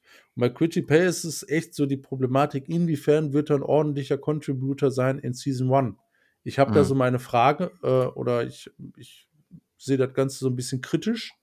Ähm, er kann mit Sicherheit ein guter Pass, äh, ein guter, guter Edge, äh, Edge Rusher oder äh, Edge Player an sich sein und werden in der Liga. Aber ist halt, wie wir häufig auch schon in, ähm, in der Draft-Vorbereitung drüber gesprochen habe, haben die Edge-Klasse in diesem Jahr ähm, ja nicht unbedingt direkt auf Impact Player Jahr 1 ausgelegt. Und da wir jetzt das erste Jahr hier ähm, oder das nächste Jahr hier bewerten, äh, bin ich hier und Quitty Pay zieht das eigentlich hoch. Bei Bin mir ich auch. hier bei einer 4,5 Mhm. ähm, für, für den Edge Rush oder für die Edge-Spieler. Ähm, Linebacker. Äh, Leonard ähm, Maschine. Ähm, vielleicht nicht unbedingt auf dem kranken Niveau gespielt äh, wie die Jahre davor, aber immer noch einer der besten Linebacker der ganzen Liga.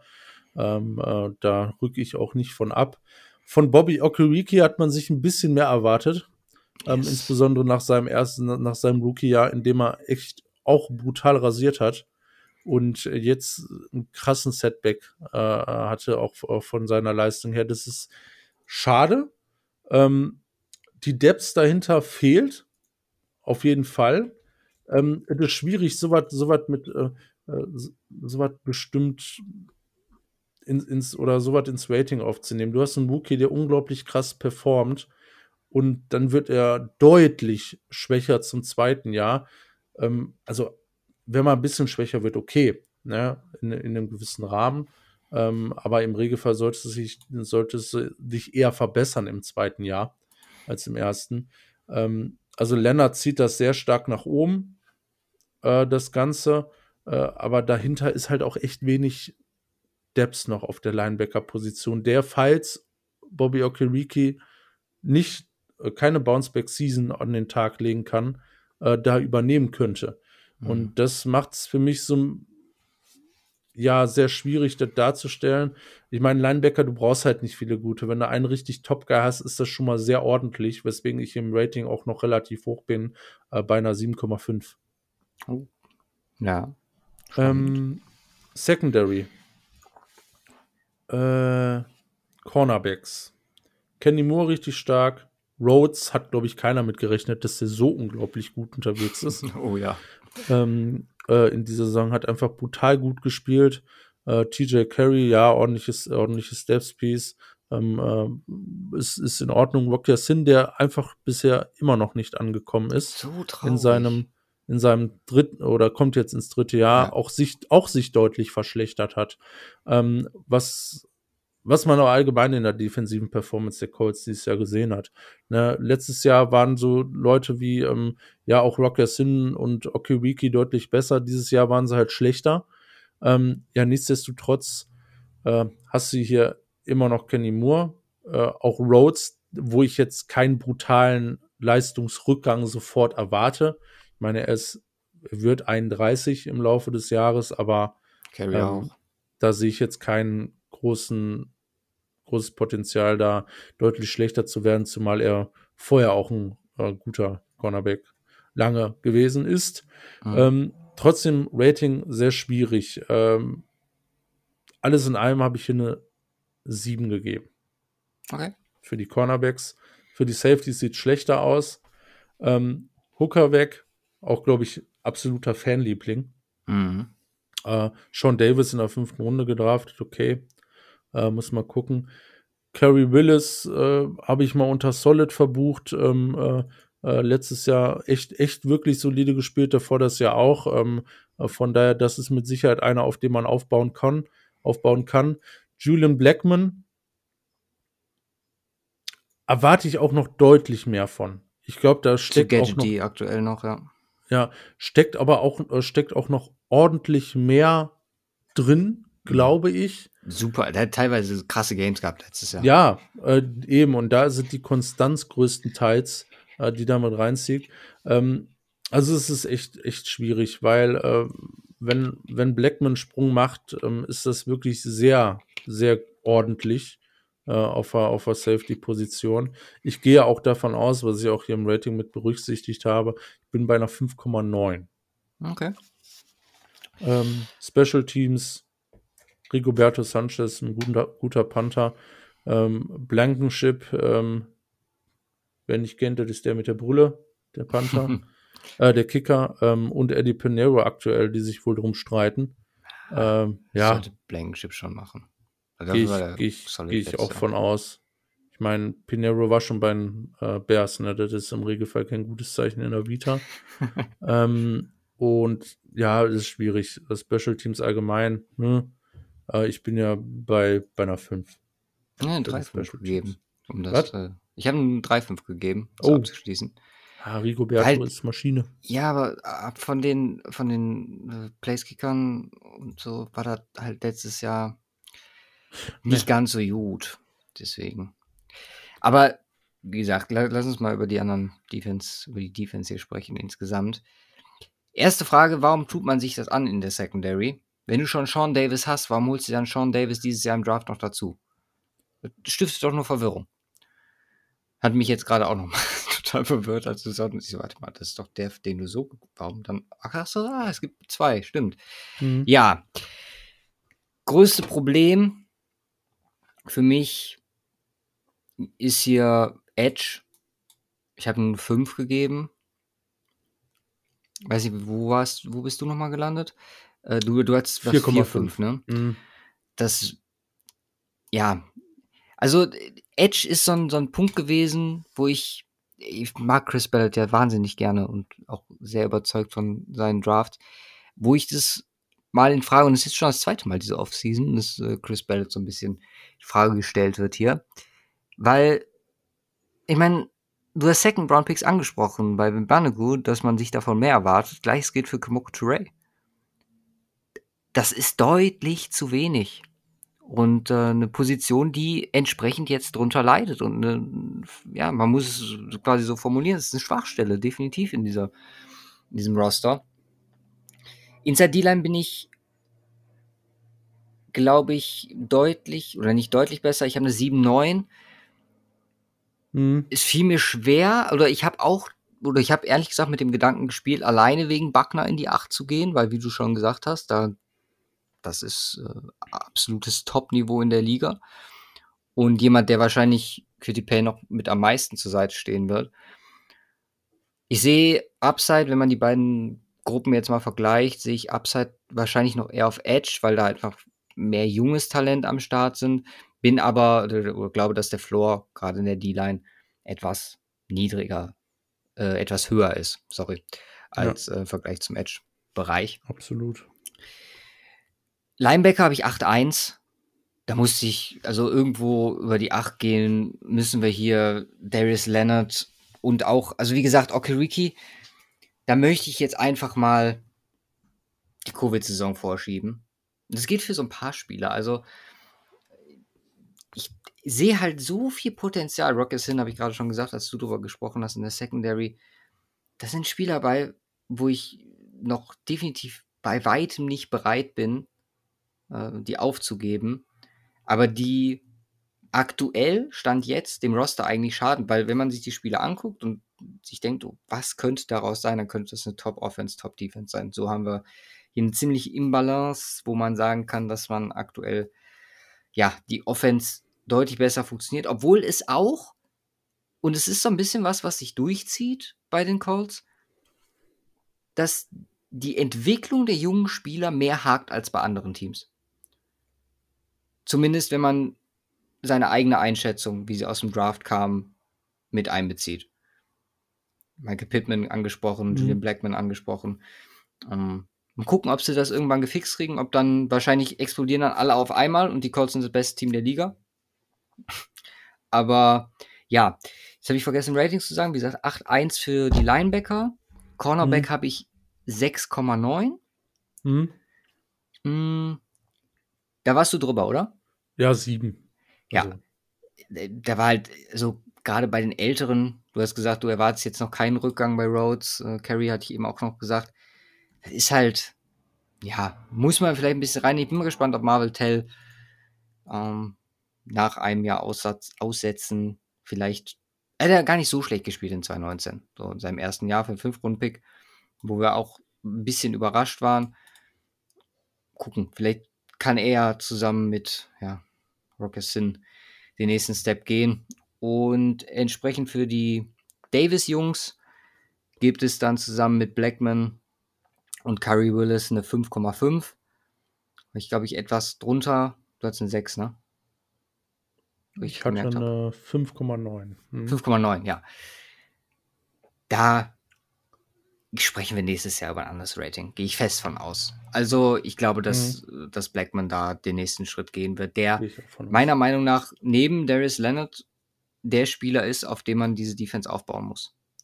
Man hat jetzt mit Pay und dann hat man quasi in jedem in jedem Step oder in jeder ja, wie sagt man, jeder Ebene der Defense, nenne ich jetzt einfach mal, hast du einen Ankerpunkt. Das sollten Blackman, Darius Leonard und entsprechend Quitty Pay sein. Der Forrest Buckner. Ja, gut, klar. Der ist, der, der ist 27. Der ist dann so ein Luxuspiece, den man noch dabei hat. Aber du hast drei Junge sozusagen, die so ein ja. bisschen dich in die Zukunft oder die Zukunft dieser Defense bestimmen sollten. Und ich finde, wie gesagt, solange sie nicht weiter in ihrer Entwicklung stoppen, ist das ganz gut. Kommst du aus, Roster? 7,14. Oh. Ja, gut, der Wentz haut natürlich rein bei mir, ne? Hm. 6,57. Was? Okay. Damn.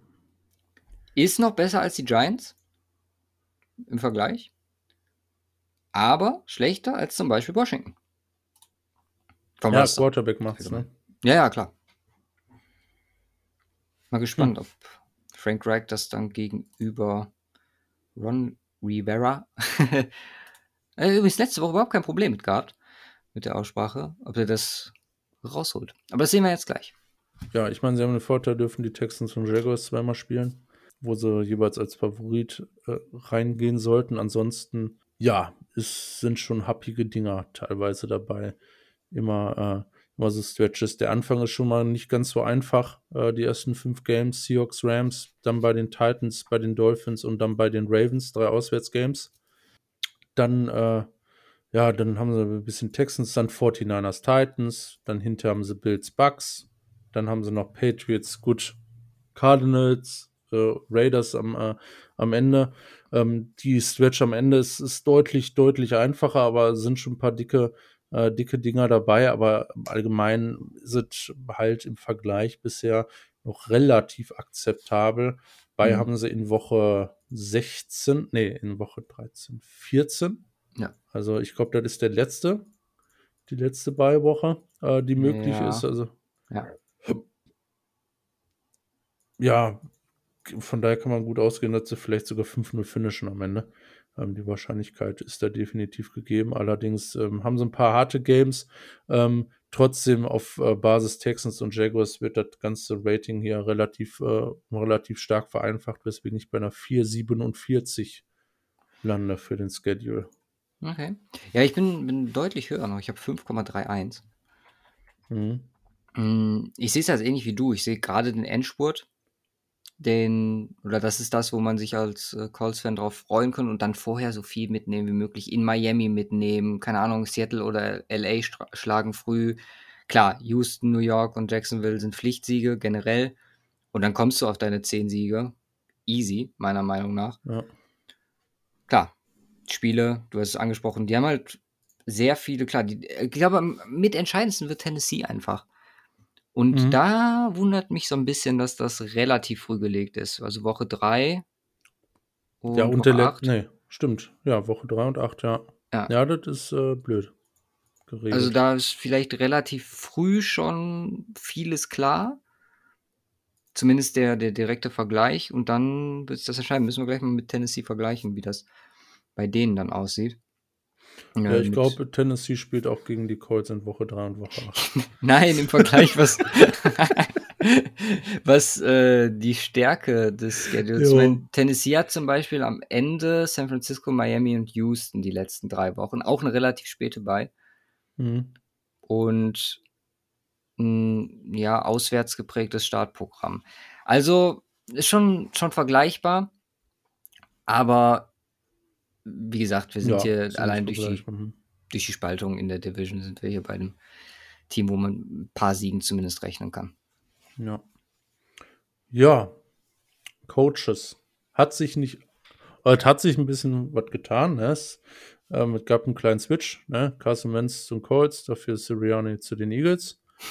ähm, und äh, ja, Matt Eberfluss immer noch am Start. Ähm, ja, bin ich immer noch sehr von überzeugt. Ich, ich habe hier, ich habe ich habe das, habe ich das gleiche Rating gegeben wie letztes Jahr? Lass mal gucken. Das gleiche Rating wie letztes Jahr ist eine 8. Klar, Siriani weg ist eine äh, Frage. Dafür kommt jetzt Marcus Brady rein. Vorher war er der Quarterback-Coach. Ich bin, kommt natürlich alles drauf an, wie er da mit Carson Wentz jetzt zusammenarbeitet. Sonst hat sich da ja, nix, nix geändert. Ähm, Frank Reich sehe ich immer noch als äh, Supercoach. Die Colts müssen äh, so langsam mal was in Richtung Playoffs reißen. Das geht nur mit einem stark performenden Carson Wentz, das ist auch klar. Da wird vieles dann auch von äh, Marcus Brady entsprechend abhängen, äh, wie er das mit der Offense gestaltet. Aber da hat Frank Reich ja auch so ein Wortchen mitzureden. Äh, von daher habe ich, hab ich jetzt keine Anstalten gemacht, da das Rating irgendwie zu ändern. Ich bleibe hier bei einer 8. Mhm. Ja, ich müsste jetzt auch gucken, was ich letztes Jahr hatte, aber ich ich, ich habe, ich glaube, 8,2 oder so. 8 auch glatt. Ja, ja ich habe jetzt 8,5. Das sind halt ähm, ungefähr 4,5, äh, also 0,45 extra Punkte, die ich eben erwähnt hatte von Carson Wentz. Einfach die Freude, die er Frank Reich, das Lächeln, das er ihm ins Gesicht zaubert, die Wiedervereinigung mit dem verlorenen Sohn, neue Höhen zu erklimmen. Nein. Ey, Digga. Also, das ja. ist fast die zweite Punktlandung, ne?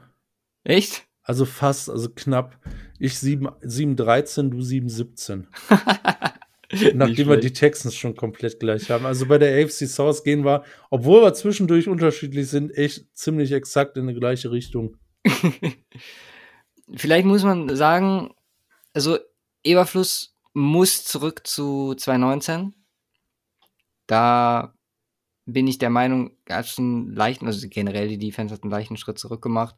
Marcus Brady mache ich mir nicht viel Sorgen drum. Also da ist jemand, den man hochzieht aus der Philosophie, die etabliert ist.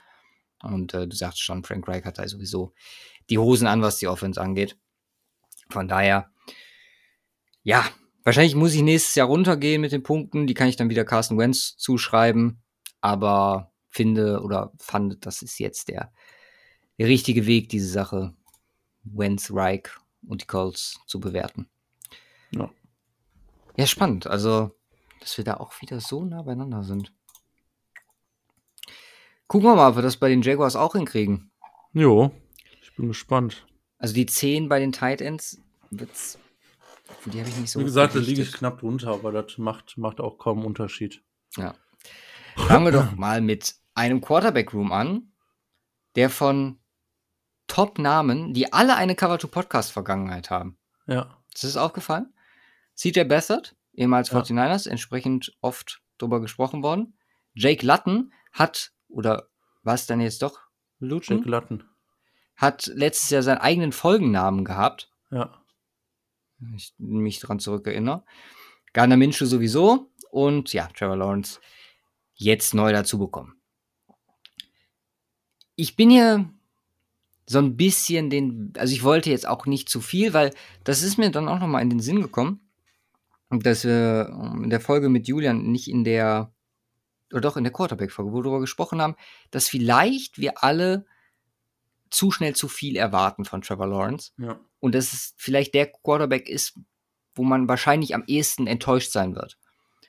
Deswegen schraube ich hier meine Erwartungen zurück, lass mich gerne positiv überraschen aber geh jetzt nicht davon aus, dass der komplett alles ausreißen wird, weil, sind wir ehrlich, das Roster ist auf dem richtigen Weg, aber ist noch lange nicht da. Ich habe mir 5-2 gegeben. Also bin so ein bisschen so die Standard 5 für den Rookie Quarterback und dann so, ja, ist Trevor Lawrence. Gehen wir noch ne, was drauf. Aber jetzt nicht schon so Trevor Lawrence. Wir geben eine 7 einfach. Ja, ja. Hm. Um, ähm, das war so mein Gedankengang dabei. Finde ich interessant. Ja, bin gespannt, was du gleich gibst. Wir haben einen Wide Receiver Room der ähnlich spannend ist. ist. Ja, geil ist eigentlich eine sehr gute Formulierung, weil bietet super viele Möglichkeiten. Diese Woche noch einen Bericht gelesen zu Mr. Chenon, der wohl äh, Meyer und die Jungs ziemlich begeistert. Kann nur gut sein für mich, für Fantasy und äh, meine generelle Zuneigung des ehemaligen Colorado Buffalo Spielers. Ich muss sagen, Marvin Jones, DJ Chark, LaVisca Chenault, das da kann man mit arbeiten. Jamal Agnew als Depth ist gut. Philip Dossett, warum nicht? So als Wett dabei. Farrell Cooper ist gut für, oder war mal gut, was äh, Return Game angeht. Das, ja, haben die Jaguars auch nötig nach den letzten Jahren Special Teams Leistung oder vor allem im letzten Jahr. Ich bin hier auch, also auch hier habe ich nochmal den Vergleich gezogen. Vor allem zu den Giants die ja auch zumindest was gemacht haben und entsprechend auch hoch waren. Und bin und hier auch einen Lions Receiver dazu geholt haben. stimmt, stimmt. Äh, bin aber 0,1 runtergegangen. Also die Giants hatten 8,5 und die Jaguars haben mir 8,4 von mir bekommen. Gucken wir doch mal. Okay, ja, die Giants haben bei mir 8,5 auch bekommen tatsächlich. Ja. Ähm, mir gefällt aber auch bei den Giants die Depths deutlich besser. Ich bin ja äh, noch einen Tacken mehr runtergegangen, aber noch einen Tacken über den Colts. Ich bin bei einer 8,1 gelandet. Mhm. Was ich jetzt gerade sage, obwohl das eigentlich erst nach der offensiven Gruppe dran ist, aber egal. Nee, es ist kein Problem. Weil dann kommen wir jetzt zu den Running Backs und das ist halt so eine auch ganz spannende Situation. Da bin ich echt, also ich weiß nicht, wie sie es machen wollen. Etienne wurde ja drüber gesprochen, ne? Third Downback, Passing-Fähigkeiten etc. Ist, glaube ich, jemand, der die Snaps braucht. Und die Frage ist, wie man mit Robinson umgeht dann an der Stelle. Carlos Hyde ist wahrscheinlich der, der Notnagel, wenn es denn sein muss. Was, finde ich, ein fast schon Luxus-Piece ist an der Stelle. Also, finde ich, in seinem Alter und in der Rolle gar keine so schlechte Idee. Ich hätte ihn jetzt ungern als Starting Running Back gesehen, bin ich ganz ehrlich. Aber so hinter den zwei Jungen finde ich das extrem in Ordnung. Hat mich schwer getan. Bin nicht auf die 8 gegangen, einfach weil Etienne noch keine Snaps gesehen hat. Robinson so als UDFA und dann letztes Jahr mit dem, mit dem Breakout. Man kann, glaube ich, trotzdem wegen Potenzial und gesehener Leistung, also Etienne, Potenzial, Robinson, gesehener Leistung, gar nicht so weit runtergehen. Ich habe hier 7,9 gegeben. Punktlandung. Oh, nice. Die erste heute. Hat ein bisschen gedauert. Bis Team Nummer 3. Und ja, kommen wir zu den Titans, bevor, die, bevor wir die O-Line machen, weil es ist. Es Nein, ist die war die zweite Punktlandung. Wir hatten bei Inside Dealer Texans auch die zwei gleich. Ach so, stimmt, genau. Mhm. Ja, gut, da ist der äh, Spielraum auch relativ klein gewesen. Machen wir kurz die Titans, weil oh. es ist oh. die zweitschlechteste Position. Also ich habe gerade gesagt, die 10, ne, Tim Thibault und so. Aber es ist für mich die zweitschlechteste Position im Roster. Sowohl Manhart als auch O'Shaughnessy sind zwei. Also O'Shaughnessy ist jemand, den schleppen die ja schon jetzt mehrere Jahre durch. Und ich frage mich auch, gibt es da nicht was, was, was ihr verbessern könnt? Also jetzt mal ganz ehrlich, du willst jetzt Fackrell dieses Jahr, Farrell, nicht Fackrell, und dazu in Runde 5 und halt einen gewissen Herrn Thibault, der, wenn ich so in den Tight End Room blicke, der super reinpasst. Ja, zu einem das und zum anderen mir wirklich Hoffnung gibt, dass er den Roster-Spot hält. also der, ich würde mich halt super krass freuen, wenn das, wenn das klappen würde. Und nachdem ich jetzt diese Woche mit Jaguars Titans zu, zu Gemüte geführt habe, bin ich der Meinung, es ist möglich. Also traue ihm durchaus zu, sowohl Shaughnessy als auch Manhurts und den Rookie Farrell auszustechen. Und dann haben wir, Tim, haben wir eine NFL-Saison mit Tim Thibault.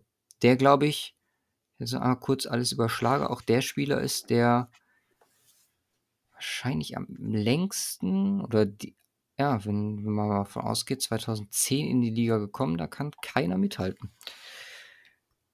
Hat aber auch entsprechend seine Pausen gehabt. Ja, es ist eine 3,5. Mehr muss man dazu nicht sagen. Viel mehr geht. Ich bin gespannt, ob du vielleicht sogar noch runtergegangen bist, weil, wie gesagt, da sprach zumindest noch äh, etwas Sympathie für Thibaut. Bin ziemlich enttäuscht mich. jetzt. Bist du drüber? Erwartung geschürt. Deinerseits hier und dann kommt da eine 3,5. Ja, wenn, ich kann natürlich auch, wie gesagt, eine 10 da jetzt hinschreiben. Ich gucke mal eben, was sich am Rating tut. Es geht um die, also es geht 0,32 hoch. Oh, ist schon ein bisschen was, ne? Das ist äh, leider zu viel, um das für die Jokes zu machen. Weil damit wären die dann auch, glaube ich, vor den. Ne, wären, wären knapp hinter den Colts im Roster. Und da sind sie noch lange nicht. Muss man ganz klar sagen. Die O-Line ist tatsächlich was, wo man sagen kann, okay, auch etwas, wo man, ja, sagen wir, darauf aufbauen möchte. Ich meine, Cam Robinson ist die Frage, wie man da jetzt langfristig mit weitermachen möchte. Javon Taylor muss den Upstep machen dieses Jahr, dann kann man sich von ihm trennen und versuchen, Walker Little aufzubauen. Bei Tackle mache ich mir eigentlich, ja, zwangsläufig die meisten Sorgen, weil Taylor halt noch nicht das gebracht hat, was wir auch von ihm erwartet haben, beziehungsweise denke auch die Jaguars. Auf Guard, klar, da haben wir jetzt zwei 30-Jährige dieses Jahr mit Nowell und McKen, die aber noch locker zwei, drei Jahre im Tank haben und ja, je, nach, je nachdem, was man auch bezahlen möchte, ne? Für einen guten Guard. Der Norville ohne Frage ist, zumindest ein Free Agent Move, den die Jaguars nicht verkackt haben in den letzten Jahren. Und Brandon Linder ist, äh, glaube ich, außer Frage. Also müssen wir nicht drüber diskutieren, ist einer der besten Center der Liga, der das auch über Jahre auf, ja, eigentlich seine ganze Karriere seit 2014 auf Elite-Level bisher gezeigt hat. Ja. Ich fände vielleicht die Idee, mit Tyler Shatley zu arbeiten, der zumindest letztes Jahr ganz vernünftig Run-Pass-Blocking war. Da mal ein Experiment. Also ist halt noch ein, na wohl, nee, ist auch um die 30 man muss, muss langfristig was tun, auch Trevor Lawrence zuliebe. aber zumindest für, für die nächsten zwei Jahre sollte Jawan Taylor was hinbekommen. In den nächsten Jahren sollte man das Set sein. Ich habe eine 7,4 gegeben. Tschüss. Um die Offense damit abzuschließen. Ja. Gut. Äh. Ja, Wide Receiver hatten wir Punktlandung. Nee, Quatsch. Äh, wo hatten wir? Running Back. Punkt, Running Back. 7,9, genau. Ja. Sich, sich exakt so, wie du es gesagt hast. Äh, Wide Receiver 8,1 hatte ich auch schon gesagt. Mhm. Ähm, da fehlt mir die Depths einfach noch so ein bisschen. Äh, außer Dorset ist dahinter den dreien eigentlich jetzt nicht allzu viel. Ähm, ja, kommen wir zu ähm, den drei wesentlichen äh, Sachen. Tight End. Ähm, 3,5 hast du gegeben, ich habe eine 3 gegeben. Also Ja. so, so weit weg liegen wir nicht. Ähm, ähm, ich ich sehe es halt auch als echt, echt Das ist bescheiden eigentlich an. Katastrophe, muss man Eigentlich, eigentlich ist. Luke, Luke Farrell als Fünftrunden-Pick da die große Upside in dem ganzen Raum. Ähm, ja, äh, eine 3 hier. Ähm, O-Line bin ich schlechter als du. Mhm. Ähm, 6-7 äh, lande ich. Ähm, wie gesagt, Inside ist das alles top, äh, tutti, aber du hast ein dickes Fragezeichen auf beiden Tackle-Positionen. Ähm, als vielleicht als wichtigste Position offensichtlich in der O-Line. Ähm, weswegen ich da nicht über eine 7 gehen wollte. Inside ist das alles, alles äh, ordentlich. Wie gesagt, AJ Ken hat ein äh, starkes letztes Jahr gehabt. Davor immer so ein bisschen shaky gewesen. Lindner, hast du gesagt, Top Center, Norwell, Top Guard, äh, alles tutti. Aber ja, Kim Robinson kann man wahrscheinlich abschreiben. Ideal wäre tatsächlich, wenn Javon Taylor gut spielt und Walker Little Potenzial zeigt, dass man vielleicht einen äh, Javon Taylor noch irgendwann mal verlängern kann. Ähm, ja, irgendwann mal verlängern kann, dass er jetzt ein gutes Jahr macht, nächstes Jahr noch gu äh, wirklich gut spielt, dass man ihm dann einen Vertrag geben kann und in der Hoffnung, dass äh, Walker Little dann der zweite Tackle ist, dann sind sie da, sind sie da auf einem ziemlich ordentlichen Weg. Ähm, der Weg ist allerdings weit und ich weiß nicht, ob sie da nächstes Jahr ordentlich auf Tackle besetzt wir sind, beziehungsweise ich gehe nicht davon aus, ergo nur eine 6,7 von mir hier. Mhm. Ähm, Quarterback sind wir nicht weit auseinander. Ich habe statt 0,2 habe ich 0,5 gegeben. Ich bin bei einer 5,5. Damn, das kann ich nicht so stehen lassen, dass du dann, dann mehr gibst. Obwohl, doch, lassen wir mal so stehen. Aber es, es trifft mich hart. Das trifft dich hart. Ja. Ich dachte, du, du bist da auch vorsichtiger und gibst da die, die 5 glatt. Nee, also ich habe hab nicht 0,5 für Lawrence, ich habe 0,2 für Lawrence, dann 0,2 für Minshew und nochmal 0,1 für CJ Bessert, deswegen halt bei 5,5. Von da sind wir eigentlich gleich. Ah, okay, okay. Dann habe ich ja die anderen alle ignoriert. Aber das ist okay an dieser Stelle. Defense. Ja. Besser als ich gedacht hatte, muss ich ganz ehrlich sagen. Was? Also es ist nicht gut, aber es ist besser, Nee. als ich gedacht hätte. Es ist zumindest Potenzial drin. Genau. Um das mal vorwegzunehmen. Genau. Da können wir eigentlich das ganze Ding auch abschließen mit. Ja. Potenzial ist da. Nein, sind wir ehrlich, ich habe die Line eine 4,2 gegeben. Adam Gotts ist ein grundsolider Spieler, der auch mehr oder weniger der Anker ist. Taven Bryant dazu, klar. Haben wir besser gesehen, letztes Jahr einen etwas schlechteren Drop gemacht. Und gucken, wie es sich mit dem neuen Coaching-Staff entwickelt. Was Joe Cullen da aus ihm rausbekommt, ob er ihn zu alten Höhen wieder hochbringen kann. J2 Felle kommt dazu. Ja, ist okay in Runde 4. Und du hast jemanden wie Malcolm Brown, der in wenigen Snaps, ne, ein First-Round-Pick aus 2015, äh, immer noch einen gewissen Floor bietet, mit dem man arbeiten kann. Also alles in allem, da Kosten vielleicht noch erwähnt, das ist eine, ja, die Line, die limitiert ist, aber, also die ist unter 5, ist gerechtfertigt, meiner Meinung nach, ist aber auch nichts, was dich irgendwie komplett, ja, in, ins Verderben stürzt. Also sollte nicht zu viel erwarten, man sollte aber auch nicht glauben, dass man wegen dieser D-Line jetzt, äh, ja, grundlegend Spiele verlieren wird. Auf Edge haben wir einen Josh Allen, der Würdest du sagen, da geh jetzt mal mit rein, würdest du sagen, dass der sein, sein Pick an sieben vor zwei Jahren war schon gerechtfertigt hat? Nein, noch nicht.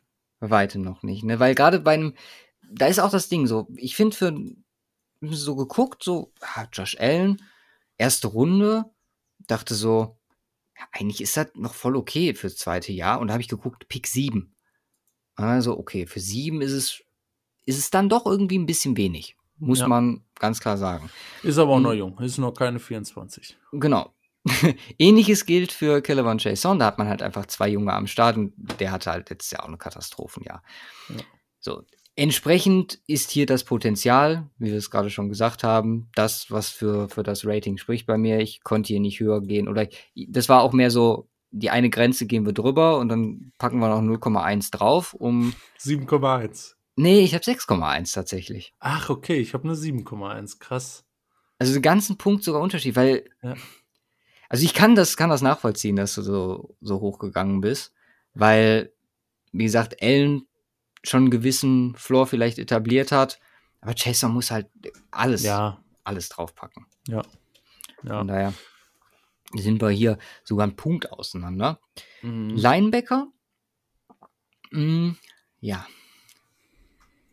Ich meine, Total von den, ja, von den Namen her ist es ja so, ich meine, Joe Schobert mal Jack, Geil. klingt erstmal solid. Mhm.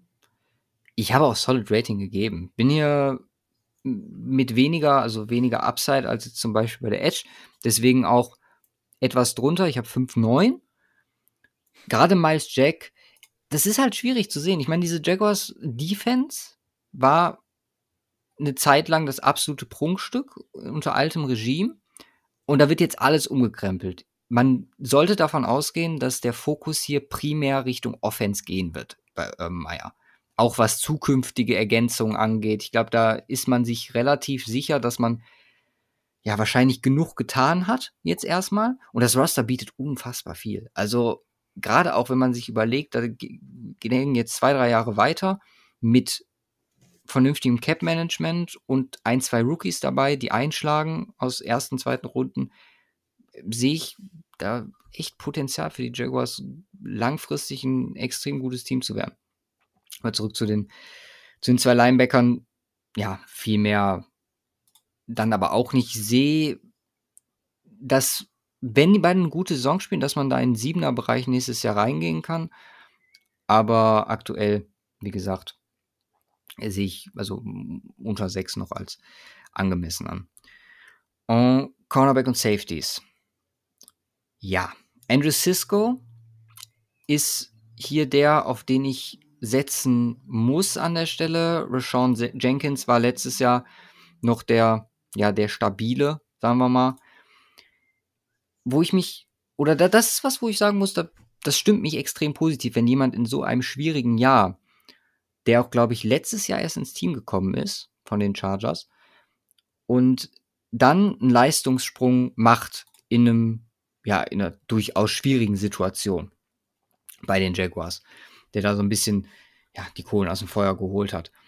Und jetzt mit Cisco als Ergänzung Runde 3, denke er wird durchaus Snaps bekommen, so weil Josh Jones letztes Jahr echt nicht gut war und warum nicht dann dem, dem jungen Rookie äh, die Chancen geben. Andrew Wingard haben wir noch dabei, man aber sagen muss, okay, das ist auch Mittelmaß bis, bis Potenzial gezeigt. Das sind, glaube ich, UDFA aus 2019 gewesen. Da hat meiner Meinung nach der Drittrunden-Pick wahrscheinlich äh, Vorzug und wird des, deswegen entsprechend Snaps ersehen.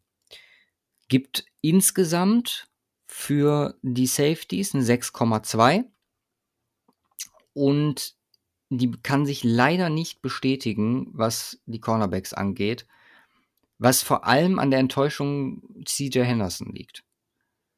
Also nach extrem krassen Start deutlich abgebaut und dann halt auch Sachen gezeigt oder Fehler gezeigt, die mir so ein bisschen Bauchschmerzen gemacht haben, wo man, ich weiß gar nicht, wie man das erklären soll, ob es Übermotivation war oder den Hype irgendwie falsch verarbeitet hat, der frühen Spiele, weil die waren ja ohne Frage, waren die ja Wahnsinn.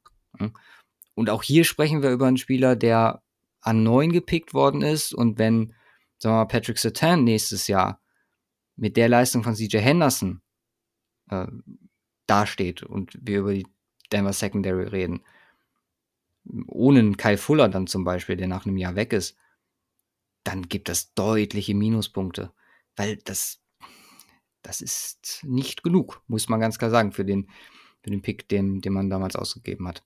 Jackie Griffin kommt noch dazu, ist ein ja, solider Corner, jetzt auch zumindest vom Gehalt her nicht gerechtfertigt, meiner Meinung nach, aber haben wir, glaube ich, auch schon drüber gesprochen. Und äh, Trey Herndon, ja, war auch schon mal besser. Deswegen hier für die Cornerbacks eine 5,3. Weil Upside ist da, wie eigentlich auf jeder Position bei den Jaguars. Spiel, also hm, ich kann bei, ich fange mal bei Safeties an, weil ich, ich konnte da nicht so hoch gehen. Ich bin bei einer 5,5, äh, wie mhm. auch bei den Cornerbacks. Ähm, äh, die ganze Thematik zieht sich natürlich insbesondere durch die Defense, ist irgendwo Talent, ja. ähm, was da ist, was ich, ähm, was ich auf der Cornerback-Position sogar noch größer sehe. Ähm, also du sagst Griffin-Vertrag, ja, äh, sehe ich genauso. Ähm, jetzt hast du Tyson Campbell und CJ Henderson eigentlich, auf denen du aufbauen willst. Äh, Campbell, ich glaube, Five-Star Recruit war ja entsprechend. Ähm, ähm, ja, da erwarte ich, da kann man, glaube ich, einiges erwarten und von CJ Henderson muss oh, man jetzt. ist mir gerade durchgerutscht, Campbell. Wie bitte?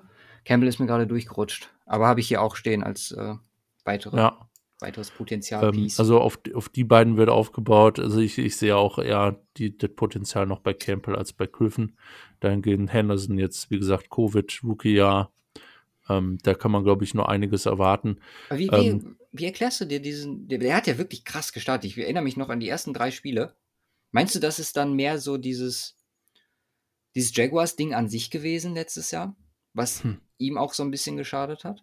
Das kann auch sein. Mhm mit Sicherheit.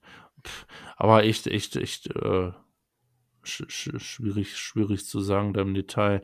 Der Unterschied zwischen der Cornerback-Gruppe und der Safety-Gruppe dann am Ende ist, dass ich bei der Safety-Gruppe einfach noch mehr Floor sehe. Ja. Jetzt erstmal zum Start mit äh, Wilson, Jenkins, ähm, äh, Wingard, äh, da ist, da ist jetzt nichts übertrieben Gutes dabei. Jenkins vielleicht noch der beste, beste von den dreien. Äh, der Rest ist eigentlich auch nicht viel mehr als mehr als Average. Cisco bietet da so die ähm, Upside, worauf du schon eingegangen bist. Äh, da kann ich aber auch nicht höher als als eine 5,5 am Ende gehen. Ähm, äh, wo man halt auch echt warten muss ähm, bei Cisco äh, vom ja, sag ich mal, Second Round äh, Talent. Ich glaube, er ist in der dritten gegangen. Ne? Wir hatten, wir hatten ihn, glaube ich, beide auf der Second äh, Round äh, mhm. auch, auch, auch getippt in dem Rahmen.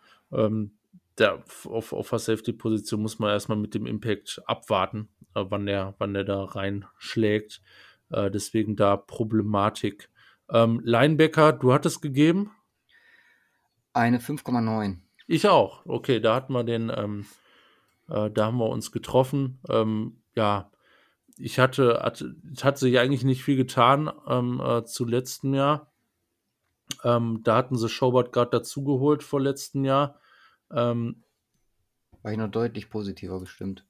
Nee, ich war da negativer gestimmt, weil Mike Jack echt ein bescheidenes Jahr hatte vorher. Mhm. Jetzt hatte Mike Jack letztes Jahr ein wirklich gutes Jahr. Äh, Joe Schobert nicht wirklich, aber zweites Jahr in Folge nicht, nicht wirklich dolle unterwegs.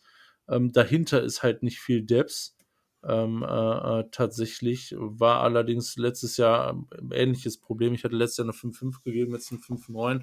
Das ist ordentlich, ähm, wenn, wenn beide auf einem äh, Niveau performen, wofür sie äh, in Anführungsstrichen auch, oder nicht in Anführungsstrichen auch bezahlt werden, ist das ist was, womit man arbeiten kann. Ähm, Edge 7,1 hatte ich gerade schon gesagt. Ich sehe es, ich ja, vielleicht einfach nur einen, einen, Tacken positiver, was diese Saison schon angeht. Da muss man gucken. Ich, ich denke mal, sonst sind wir auch trotz des unterschiedlichen Ratings da eigentlich auf der gleichen äh, Wellenlänge. Äh, Depth-technisch, Jordan Smith haben sie noch gedraftet in der vierten Runde. Okay, äh, wie viel man davon erwarten kann, muss man mal abwarten. Ähm, Ward und Smooth haben sie dann noch. Äh, deswegen bei mir eine 7,1. Inside D-Line bin ich glaube ich, deutlich schlechter. Du hattest eine 6 irgendwas, ne? Ne, du hattest eine 4,5. 4,2. 4,2. Ich bin da deutlich besser ähm, äh, als du. Ich sehe die Problematik ähnlich. Ein äh, wesentlicher, äh, also wir haben ja meiner Meinung nach zwei Verbesserungen, die das Rating ein bisschen hochziehen. A, Malcolm Brown, den sie dazu holen, der deutlich in der Run-Defense helfen dürfte, mhm. ähm, was letztes Jahr einfach echt unter aller Sau war. Also ich, ich glaube, jedes Mal, wenn, äh, wenn äh, King Henry nach Jacksonville kommt, äh, macht der Party. ähm, ich meine, es ist auch so schwierig zu verteidigen, aber die Jaguars Run Defense auch allgemein nicht gut gewesen oder sehr schlecht gewesen letztes Jahr. Das dürfte helfen. Jay Tufele in der vierten Runde bin ich gespannt drauf, äh, wie, er, äh, wie er da einschlägt. Und Tevin Bryan muss einfach, äh, ähm, er braucht wieder eine Bounceback-Season. Also die war im Eimer nachdem er eigentlich deutlich besser, besser äh, im vorletzten Jahr gespielt hatte. Ähm, ja, war letztes Jahr echt für einen Eimer. Ähm, dann sei einfach mal Covid und äh, haben das Ja, und jetzt Thema, noch Coaching-Staff, ne? Da könnte dem auch ganz gut tun, glaube ich. Ja. Ähm, ja, Gottes kannst du mehr zu sagen. Erwarten tue ich da nicht viel von. Mhm. Ähm, mehr oder weniger so ein Death Piece. Und dann sieht's, ist es ganz ordentlich. Auch ein recht tiefer äh, ähm, äh, Raum oder, oder eine Masse an Spielern, die da zur Verfügung stehen mit Tufele, Malcolm Brown, Tevin Bryan. Ähm, von daher bin ich, bin ich da noch einigermaßen positiv. Es war halt aber einfach schlecht. Aber sie haben ein paar Verbesserungen vorgenommen. Deswegen eine 5,2 ähm, bei mir. Also knapp über die 5 gegangen. Ja, aber ansonsten sehen wir das alle ziemlich ähnlich. Ja, vielleicht, ich habe gerade nochmal nachgeguckt. Dylan Moses, äh, Linebacker Room. Wir hatten, oder ich hatte den Runde 4 aus Alabama, wo man theoretisch noch sagen könnte, okay, könnte gerade dem Linebacker Room nochmal ganz gut zu Gesicht stehen als ja. Alternative zu Jack oder Schobert. Das ist wahr. Fiel mir gerade noch auf. Ja, Special Teams habe ich 2,8. Das war letztes Jahr gar nichts. Und da muss man hoffen, dass entsprechend von Rookies, Undrafted Free Agents, hm, ja, Spark kommt. Vielleicht kann man da sogar auf 3 gehen, weil man mit einer Verbesserung auch einen neuen Coaching-Staff. Dylan Moses ist aber undrafted, ne? Ja, ja, Dylan Moses war undrafted. Okay, ich hatte ja. ihn Runde 4. Ach so, jo. Ja. Um, ja, ich gehe da auf 3. Einfach weil, ja, Verbesserung. Ich meine, gerade Special Teams ist, glaube ich, auch etwas, was einfach von der Gesamtsituation des Teams so ein bisschen abhängt. Ne? Du kriegst entsprechende Field Positions. Einfach auch dadurch. Du hast eine 3 gegeben für Special Teams. Ja, und hab, äh, Oh, ich habe eine 5 gegeben. Oh, okay, nicht schlecht. Weil zumindest letztes Jahr, wenn man auf EPA-Zahlen guckt, nicht gut. Nee. Leichter Sprung drin. Aha. Wird jetzt nicht den großen Unterschied machen. Bei mir kommen wir aus bei 5,98. Ich habe auch 5,98. Nein. Doch. Wie kann das denn sein? Das ist ja. Ich weiß es nicht. Wow. Das ist, das ist schon ein harter Zufall jetzt gerade. Also mal gucken, wir werden hier wieder äh, brutal ähnlich liegen. Ich bin gespannt. Boah, dann müssen wir bei den Titans wohl wird da so weit auseinander. Das wäre noch das Team gewesen, wo ich am ehesten gesagt hätte, dass wir da auseinander liegen, ne? Ja. Gucken wir mal. Schedule-technisch, klar, hat man den Vorteil, da als äh, Nummer 4 an den Start zu gehen, aber ähnlich wie bei den Texans tun Spiele wie San Francisco und äh, Rams, Atlanta ist auch ein Team, was vor denen ist. Man spielt Titans und Colts, man spielt Buffalo. Man spielt Denver, Arizona, das tut weh an der Stelle. Also die Bei haben wir relativ früh, vor allem im Verhältnis zu den anderen beiden. Mhm. Wir sind hier bei Woche 7, glaube ich. 6, 2, 3, 5. Ne, 7, stimmt. 7, ja. ja. Und äh, in Seattle dann direkt danach, das ist, da sind Stretches bei, also guck mal, nach der bei, Seattle, Buffalo, Indy, San Francisco. Hallo? Falcons, Rams dann danach, Titans dann ja. danach. Das, in der Mitte, das tut unfassbar das weh und kann natürlich so einem Rookie-Quarterback auch unfassbar den Wind aus den Segeln nehmen, ne? Ja. Deswegen ähm, 4,52. 4,21 bei mir. Okay. Coaches äh, Meyer, ja. 4,52, ne? Mhm, genau. Coaches Urban Meyer, ja. Ich habe schon mal geäußert, dass ich kein Fan von dem von der Coaching-Entscheidung war. Mir gefällt unglaublich gut Daryl Bevel als OC. Zu Joe Cullen bin ich gespannt, ob er, wie gesagt, die Defense auf, auf den richtigen Weg bringt. Ich bin mehr vom Stuff überzeugt als von Urban Meyer an sich. Da wird man sehen, wie sich seine offensive Philosophie überträgt auf die NFL. Deswegen bin ich dann im Endeffekt auch bei der Rookie Head Coach 5, äh, Rookie Head Coach bei dem alten, alten Sack, aber äh, bin dann bei der 5 auch rausgekommen. Aber wäre es jetzt, da hätte er andere Entscheidungen, was sein Drumherum getroffen, äh, was sein Drumherum angeht, getroffen, wäre ich, glaube ich, eher, welche eher runtergegangen. Die reißen es gerade so ein bisschen raus. Deswegen fünf glatt auch für die Coaches und Urban Meyer. Ja. Ja, ich, ich gehe den Weg andersrum. Ich wäre bei einer 5 gelandet und finde den Coaching-Stuff drumherum ganz interessant, insbesondere mit Devil Burwell. Äh, Buell, Buell, Buell, Bevel, wie auch immer Bevel. man aussprechen soll. Ist mir auch scheißegal. ähm, und natürlich den besten Offensive äh, und ja, einen, einen der besten ja, Offensive Minds der letzten äh, zig Jahre haben sie auch als Passing Game Coordinator rangeholt mit Brian Schlott, äh, Schottenheimer. Oh je. Also alle Seattle-Fans äh, werden sich extrem, äh, ähm, werden extrem traurig sein. Nee, aber wie gesagt, Bevel hat halt entsprechend äh, auch schon ordentlich was geleistet. Ich meine, bei den Lions liefert halt jetzt nicht, ne?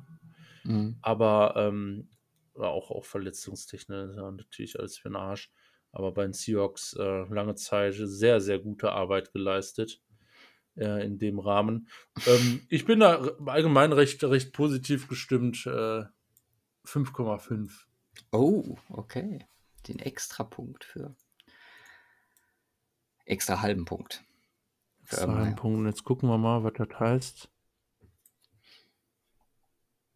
Ich habe tatsächlich noch nicht verglichen. Ich habe mir nur die. Du hast nur 5. Ratings. 5,98 beim Roster auch. Yes. Uh, ja, da liegen wir, liegen wir dann doch ein Stück auseinander. Also 5,55 bei mir, 5,39 bei dir. Also teils auseinander. Wir sind immer noch brutal nah beieinander aktuell. Ja. Letzte für heute. Tennessee Titans. Frage ist, kommt das Beste zum Schluss? Das ist die Frage. Titans. Er hat äh, ballert, also die Offense ballert rein. Das ist schon ziemlich krank. Äh, Quarterback. Also, ähm, ich weiß, ich weiß nicht, irgendwie, irgendwie ist nur so eine, so eine gewisse Blockade drin ähm, äh, bei, bei Ryan Tannehill. Ähm, nee, ich argumentiere das ein, äh, anders. Das macht es mir deutlich einfacher. Also Ryan Tannehill, zweite Saison hintereinander richtig stark. Richtig stark. Und ich meine, es ist natürlich auch sehr vorteilhaft, mit äh, Derrick Henry äh, zu spielen und äh, so wie die Offense gecallt wurde bisher für Play-Action, tralala und äh, macht es natürlich einfach, aber Ryan Tannehill macht es auch einfach richtig gut. Ähm, es wäre eine 8, hätten sie schon Kaiser nicht im Roster, so ist es eine 7,9. Oh. Macht mir die Argumentation einfacher für die 7,9. Aber ich will keine 8 geben. Ich wollte keine 9 geben. Oh, okay. Ja. Okay. ähm, wie gesagt, ich, irgendwas, irgendwas hemmt mich da noch. Also für mich, für mich ist Tannehill nicht der Guy Quarterback, der, ich meine, es klappt, das ist, ist echt extrem schwierig zu argumentieren, wie man merkt, ich bin ja im Rumstammeln. Aber ähm, Tannehill ist für mich noch kein Quarterback, der sein Team komplett carryen kann. Ich weiß nicht, also ähm. ich habe ich hab diese, diese Bedenken so ein bisschen abgelegt und das Einzige, was ich gemacht habe, ist, dadurch, dass Arthur Smith weg ist, habe ich bei den Coaches einiges runtergenommen. Also quasi den, den Anti-Wens ja. gemacht an der Stelle. Ja, ja das, das ist auch nachvollziehbar, zumal warum äh, interessiert halt eigentlich nicht, weil äh, warum ist er bei einem anderen Team vielleicht äh, besser, äh, warum ist er bei, er muss ja nicht beim anderen Team spielen oder im anderen System oder so, er muss ja nur in dem System spielen, was da gerade läuft. Ja. Nichtsdestotrotz, wenn man so ein Henry auswählt, weiß ich nicht, inwiefern er das ganze Ding auffangen kann. Und deswegen, also deswegen gehe ich, gehe ich da nicht so hoch ähm, äh, 7,9 in dem Bereich, was äh, trotzdem sehr ordentlich ist für ein Quarterback-Rating. Ähm, ja, äh, davon weg, Wide Receiver 9,5. AJ Brown, Julio Jones, äh, Josh, Josh, Reynolds wahrscheinlich die Nummer 3. Ja. Des, äh, Fitzpatrick in der dritten Runde gedraftet, okay. Ähm, aber AJ Brown, ähm, Maschine im zweiten Jahr, krank. Julio Jones, äh, also bei allem drumherum, was gerade als, äh, was man alles hört und auch Verletzungen, bla bla bla, Bullshit. Ähm, einfach eine krasse Maschine. Ähm, Running Backs, Derrick Henry dahinter dickes Fragezeichen. Also so ein richtigen Backup ist, ist da schwierig. Ähm, Ob es äh, Drittrunden-Pick von 2019 Darrington Evans ist, man weiß es nicht. Ich hoffe es, weil ich habe ihn in der Dynasty. Falls Derrick Henry sich verletzen sollte, was wir natürlich nicht hoffen. Ähm, Derrick Henry kriegt eine 9,3. Mhm. Ähm, Running Back tue ich mich schwer, da so brutal hochzugehen. Äh, also insbesondere jetzt auch bei ihm, weil dahinter ist halt nicht viel und ja. Ähm, aber Maschine, King Henry.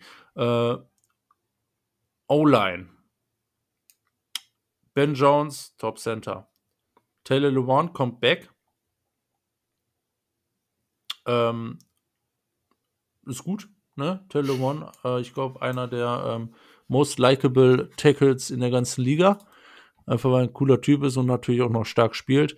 Dennis Kelly ist retired, dafür haben sie jetzt Dylan Reddens gedraftet. Ähm, da muss man gucken, inwiefern er direkt Impact, zeigt, äh, Impact zeigt. Ähm, aber in, äh, sind sie ganz gut aufgestellt. Roger Saffold einfach ein Top Guard. Nate Davis mit einem sehr guten letzten Jahr. Mhm. Ähm, was auch wesentlich war, weil davor war er noch nicht so gut ähm, oder deutlich schlechter, um es anders zu formulieren. Es sind so ein paar Fragezeichen dran. Taylor Levon kommt aus einer Verletzung. Nate Davis hat jetzt äh, ein gutes Jahr. Ähm, Pass Protection ist allgemein so eine Fragestellung. Da sind sie deutlich schlechter als im Run-Blocking.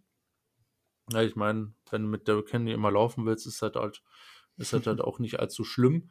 Ähm, deswegen bin ich vielleicht etwas oder bin ich, bin ich etwas runtergegangen aufgrund der Fragezeichen. Äh, sowohl auf beiden Tackle-Positionen. Einer ist verletzt, einer ist Rookie oder einer war verletzt, einer ist Rookie. Deswegen bin ich hier bei einer 8 gelandet. Oh, das war wieder so ein Szenario, da hast du wieder gesprochen. Ich dachte, du bist äh, deutlich niedriger als ich und dann bin ich im Endeffekt niedriger als du. Okay. Aber nicht weit. Ähm, Tight End. Jono Smith ist weg. Äh, hätte ich auch gemacht bei dem Geld. Ähm, Anthony Ferguson ist noch da. Ähm, jetzt, jetzt muss man gucken. Anthony Ferguson hatte eine wirklich gute Saison ähm, als Receiver. Nicht als kompletter Tight End. Und dahinter ist eigentlich nicht viel, was man ganz, auf der Tight End Position. Ist ganz viel junges Gemüse. Ja, ganz viel junges Gemüse, aber. Alles unproven. Ja, und Josh Swain. Swain, also Maschine. ähm, ich habe hier eine 4,5 gegeben. Das ist aber, also das ist meiner Meinung nach vielleicht, ich bin gespannt, was du gibst, vielleicht sogar noch fast zu hoch, äh, weil Ferguson, ähm, ja, ähm, blocking-technisch nicht viel äh, aufs, äh, nicht unbedingt viel dazu beiträgt. Äh, 6-2, 246, ja. Das ist kein Riesenteil. Ähm, ja, äh, ich, ich bleibe bei einer 4-5 trotzdem okay. äh, für die Titans. Ja, fangen wir doch da an. Habe ich eine 4. Eben aus den Gründen, die du gesagt ich hast. Geb auch, ich gebe auch eine 4. Punktlandung. Nein, ich gebe eine 4,2. ich finde ich find das einen spannenden Ansatz, den die Titans da fahren für Titan. Wie gesagt, du hast, der Broom ist Anthony Ferguson, ein proven Wett mehr oder weniger, der, ja, letztes Jahr ganz gut war. Ist auch nicht die Masse, aber der, der nie wirklich schlecht gespielt hat, wenn er denn gespielt hat. Mhm. Josh Wayne ist gut. Geschenkt, weiß nicht, warum er einen Roster-Spot hat. Und dann hast du halt, wie gesagt, Tommy Hudson, Jared Pickney, Miller Forrester, Tory Carter und Briley Moore. Davon sind drei UDFAs aus 2021 und zwei UDFAs aus 2020. Das ist auch mehr so die, die Texans-Methode, nur wie ich sie mir gewünscht hätte, für eine Position oder auf eine mhm. Position fokussiert. Gucken wir einfach mal. Irgendeiner funktioniert ja vielleicht. So, ja. Und ähm, mein, gerade mit dem Wide Receiver Room kann man sich das vielleicht sogar ganz gut leisten. Für die O-Line habe ich eine 7-8, also bin von deiner 8 gar nicht so weit weg. Eben aus den Sachen, die du äh, erwähnt hast, LeBron, Fragezeichen, Verletzung, da alles auf Ravens abzuschieben. Klar, kommt aus einer sehr pass-heavy Offense von North Dakota State, aber da tackle-technisch ja, darauf zu setzen, dass es instantly funktioniert, ist ein bisschen schwierig. Tyson Brylo ist jemand, der, das kenne ich auch noch aus Denver, der seinen Platz, glaube ich, in der Liga gefunden hat. Aber das Tackle-Duo sollte meiner Meinung nach LeBron Ravens sein. Und dann gucken wir mal, wie wir von da aus weiterarbeiten. Inside ist super gut und ja, auch noch gut. Ja, Man Jones ist 32 bald. Roger Saffold ist 33 geworden gerade. Es ist eine alte Line. Ja, es ist eine alte Line. Und man hat nicht viel außer Raidens, was zukunftslastig ähm, da weiterhelfen kann. Soll uns aber für dieses Jahr jetzt erstmal nicht interessieren. Titans sind in einem Fenster, in Anführungszeichen. Und dann, ja, gut. Ich meine, wenn man, wie ich jetzt 8,9 für einen Quarterback gibt, da muss man von einem Fenster sprechen, weil, ja, ich glaube, dass die größte Verlust, da kommen wir dann bei den Coaches zu, ist wirklich Arthur Smith. Das wird, wird denen wehtun dieses Jahr. Das hat auch entsprechend bei mir für ja, Abzüge gesorgt. Wide Receiver hatten wir die Punktlandung mit 9,5 und äh, beim Running Back bin ich dann doch etwas höher gegangen. Ich habe eine 8,9 gegeben.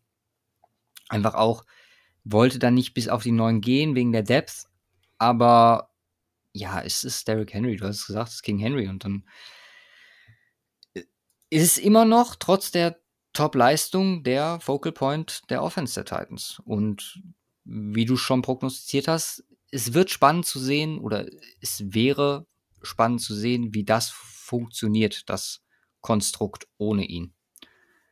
Weil ob dann der Tannehill Quarterback Alleinmacher ausreicht, ist die Frage.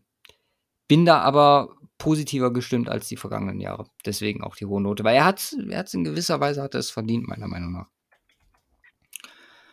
Da mittlerweile so eine ja, hohe Note zu bekommen. Ich glaube, ich habe ihn damit auf eine Stufe mit Doug Prescott gestellt.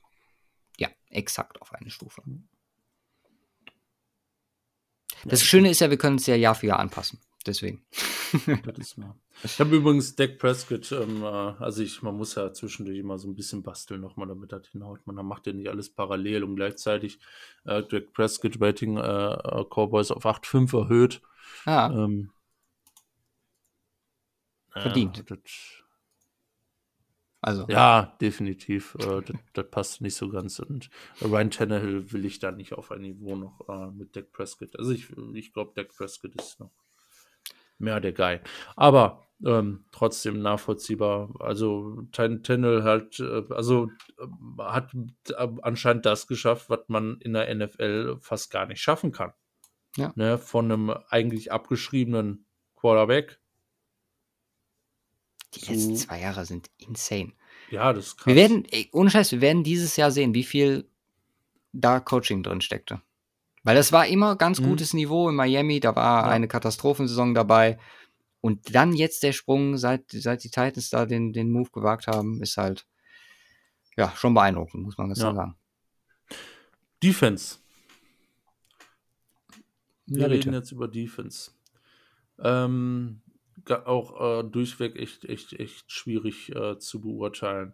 Ähm, Inside D-Line. Äh, Jeffrey Simmons also wenn äh, Philip Farley äh, die gleiche Entwicklung durchmacht wie äh, Jeffrey Simmons und auch entsprechend spielt, dann äh, haben die da zwei geile Picks abgeräumt Ende der ersten Runde, die Titans ähm, in den Drafts der letzten Jahre. Jeffrey Simmons einfach brutal stark gewesen diese Saison. Ähm, Problematik hier, daneben sieht es auch schwierig aus. Abby Jones, okay, aber so richtig ordentliche Depths, beziehungsweise noch mal Steps, sondern zweiter daneben, neben ihm ist äh, doch sehr schwierig äh, zu finden äh, im Roster der Titans. Äh, deswegen bin ich hier aktuell und ich habe das so ein bisschen verglichen mit den Coles, mhm. mit der Inside D-Line, wo ich eine 7 gegeben habe für Forrest Buckner und relativ wenig daneben. Jetzt ist Simmons noch nicht auf einem Niveau von einem Buckner und die Depth ist noch ein bisschen fragwürdiger als bei den äh, Colts, weswegen ich hier bei einer 6,2 lande hm. äh, für die Inside D-Line. Edge ist eine ganz interessante Geschichte. Ähm, Harold Landry, äh, Landry ähm, ich habe geschrieben, die dritte mittelmäßige Saison in Folge aufs Parkett gebracht oder auf den Rasen. Step-Up fehlt da immer noch. But Dupree, auch overpaid. Ähm, yes. Denico Autry, theoretisch auf Edge, dann haben sie Rashad Weaver in der vierten Runde. Da ist zumindest Steps da. Das ist das Einzige, was äh, dabei in Anführungsstrichen dafür spricht. Es ist, ähm, ja, also es ist, es ist es ist nicht dolle. Es, es, sind ein paar, es sind gute Spieler. Albert Landy kann man ja vielleicht noch was von erwarten und Butcher Pre äh, äh, als, als, als Passrusher ist, äh, kann er mit Sicherheit auch was zu beisteuern. Ähm, aber so richtig dolle ist das nicht. Ich habe hier, ich habe hier für den Edge Rush der Titans eine 5 gegeben. Ja, bin ich sogar noch einen ganzen Punkt runter. Oh. Ähm, ja, Linebacker. Ähm, auch schwierige Thematik. Rashawn Evans, analog Harold Landry, äh, Landry auch bisher in drei Jahren. Äh, Harold Landry ist dein Ron Rivera. Ja, das ist mein Harold Landry, ist auch recht. Für einen Eimer, genau.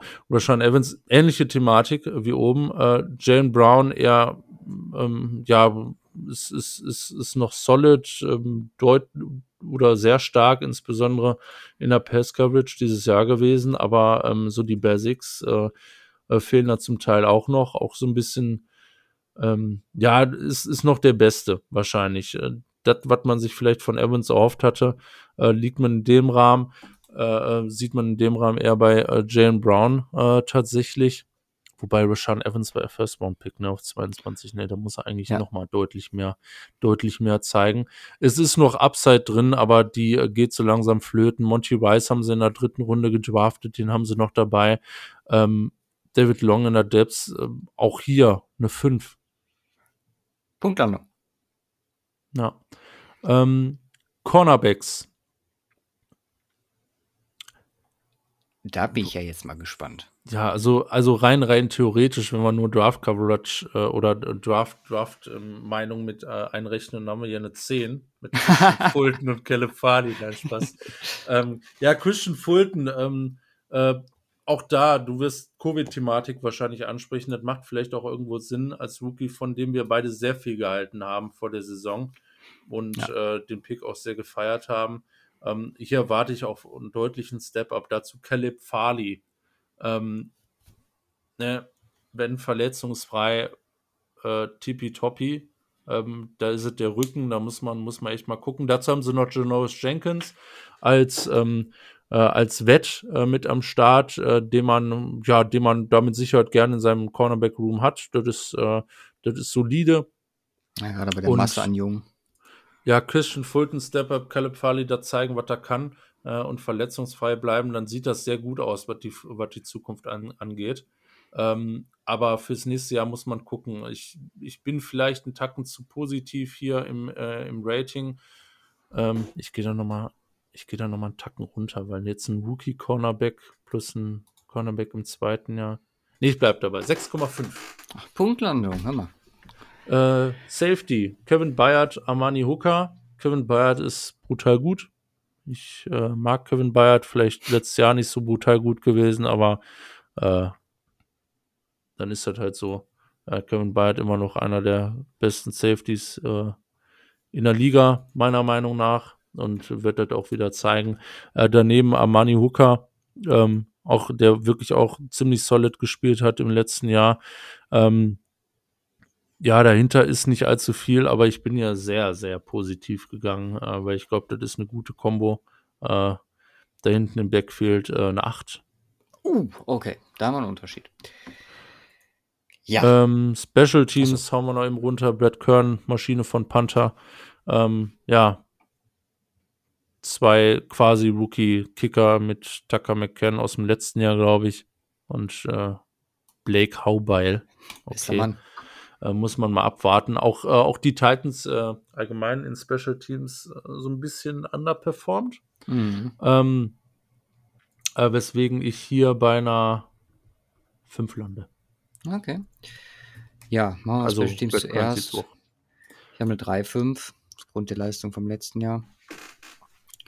Gefällt mir nicht, sehe aber eine gewisse Upside einfach, weil ich glaube, dass man gerade rookie-technisch Spieler dazu geholt hat, die sehr gutes Special Team Potenzial haben. Mhm. Beginnen wir mal hinten in der Secondary, wo wir den großen Unterschied hatten. Also ich habe sowohl für Cornerback als auch Safety 6,5 gegeben. Spannendste Personalie hier ohne Frage Caleb Farley.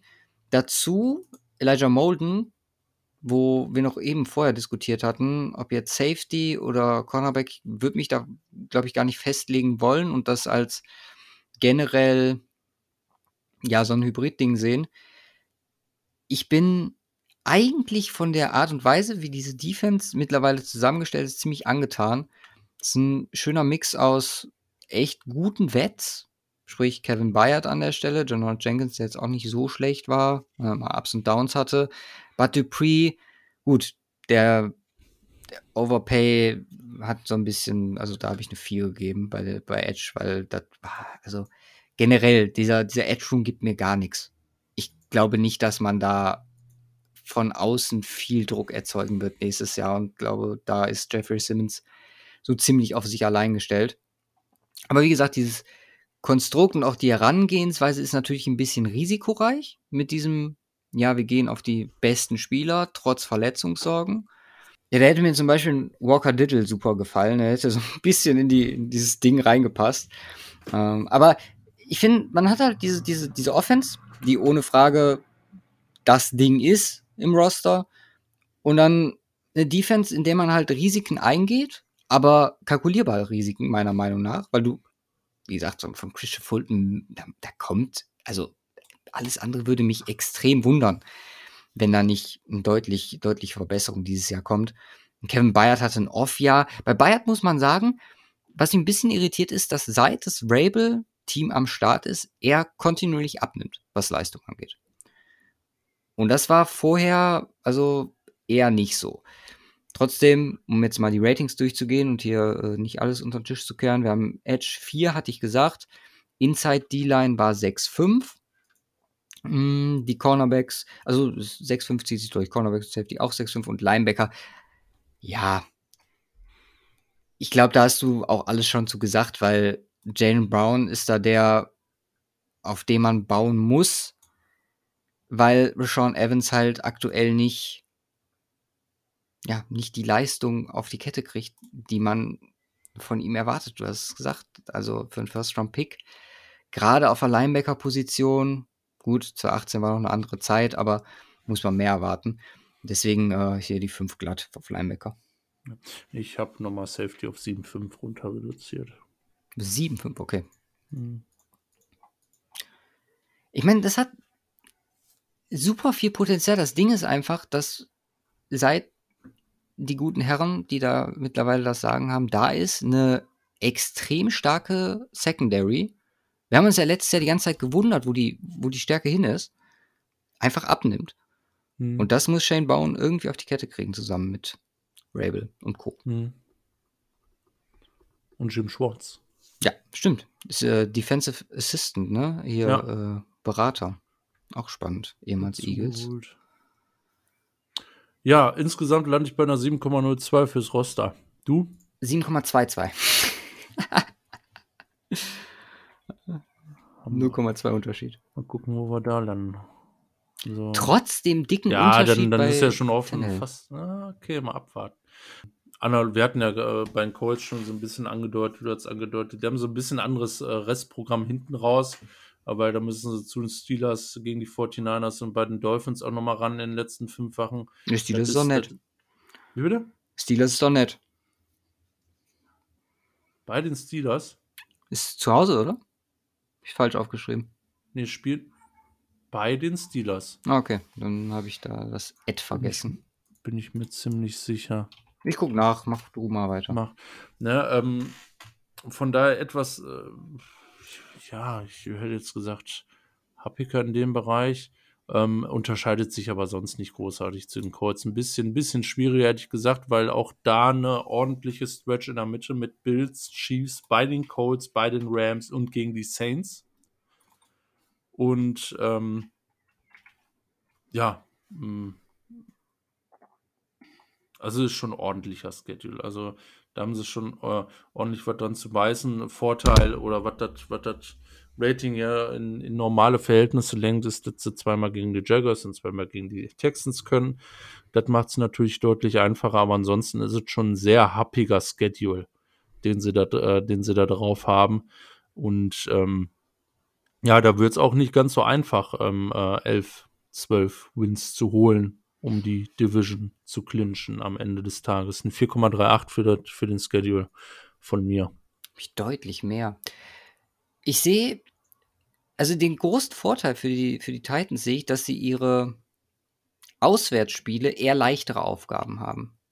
Jets sind auswärts. Die Steelers sind auswärts. Sehe ich dieses Jahr als eine leichtere Aufgabe an.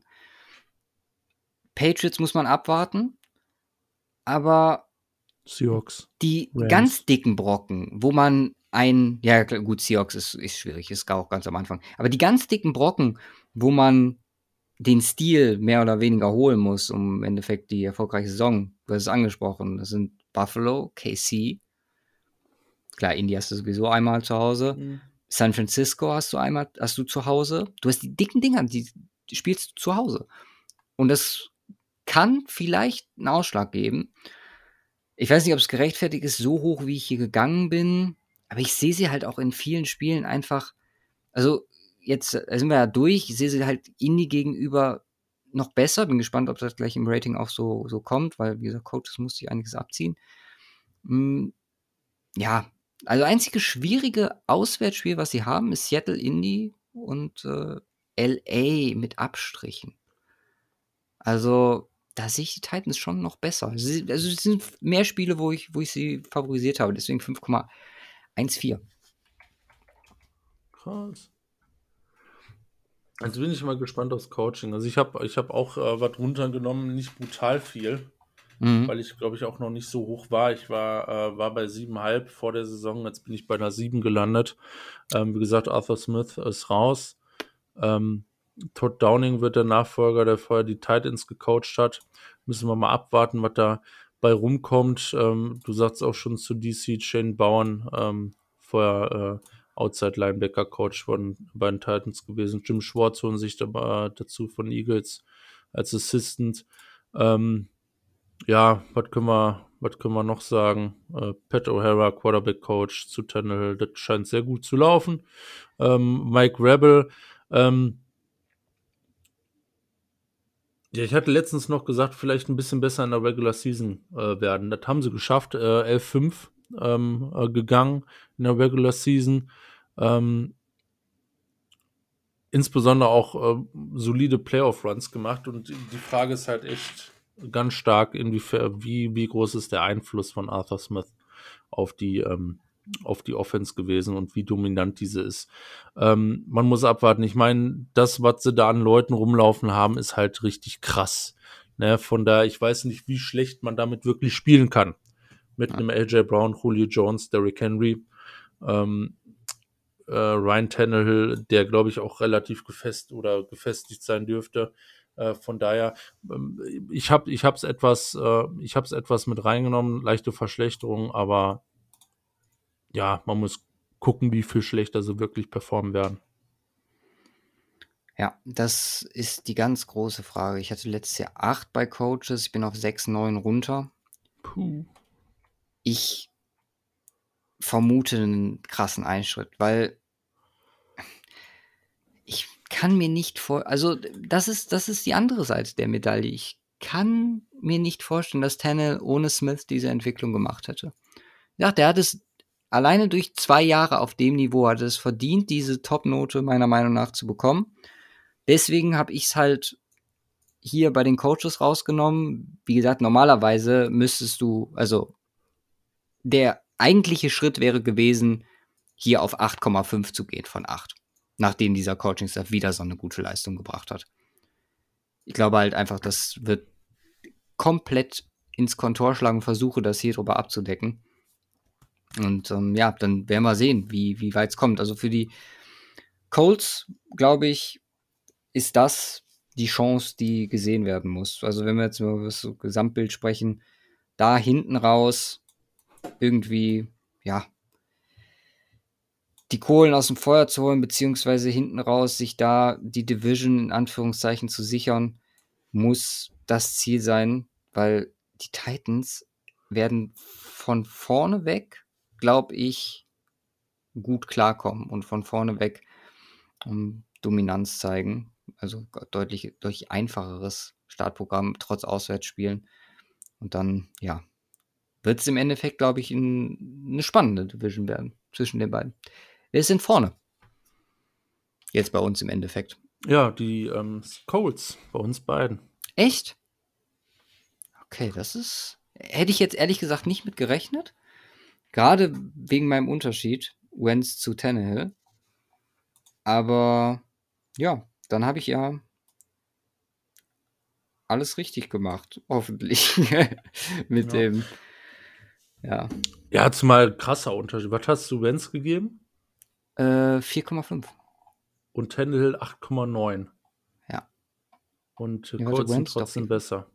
Ähm, und ganz interessant, ähm, ich habe das jetzt mal kurz, kurz gegengerechnet, im Schnitt, also auf, äh, bei allen vier Teams, unsere Unterschiede, sind wir im Schnitt bei 0,09 Punkten Unterschied zwischen jedem Team, wie unsere Rankings sind. Also äh, waren da echt ziemlich gleich unterwegs. Bei den Titans sind jetzt sind es jetzt 0,15 gewesen. Du bist bei 6,81, ich bei 6,66.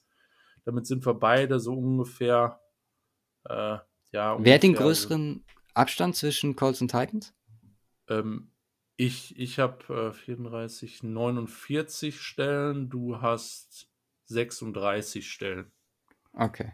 Also es ist echt, echt alles, äh, alles im Rahmen, äh, Rahmen da tatsächlich, ne? Ähm, von daher, hm, äh, sehr nah beieinander. Ja.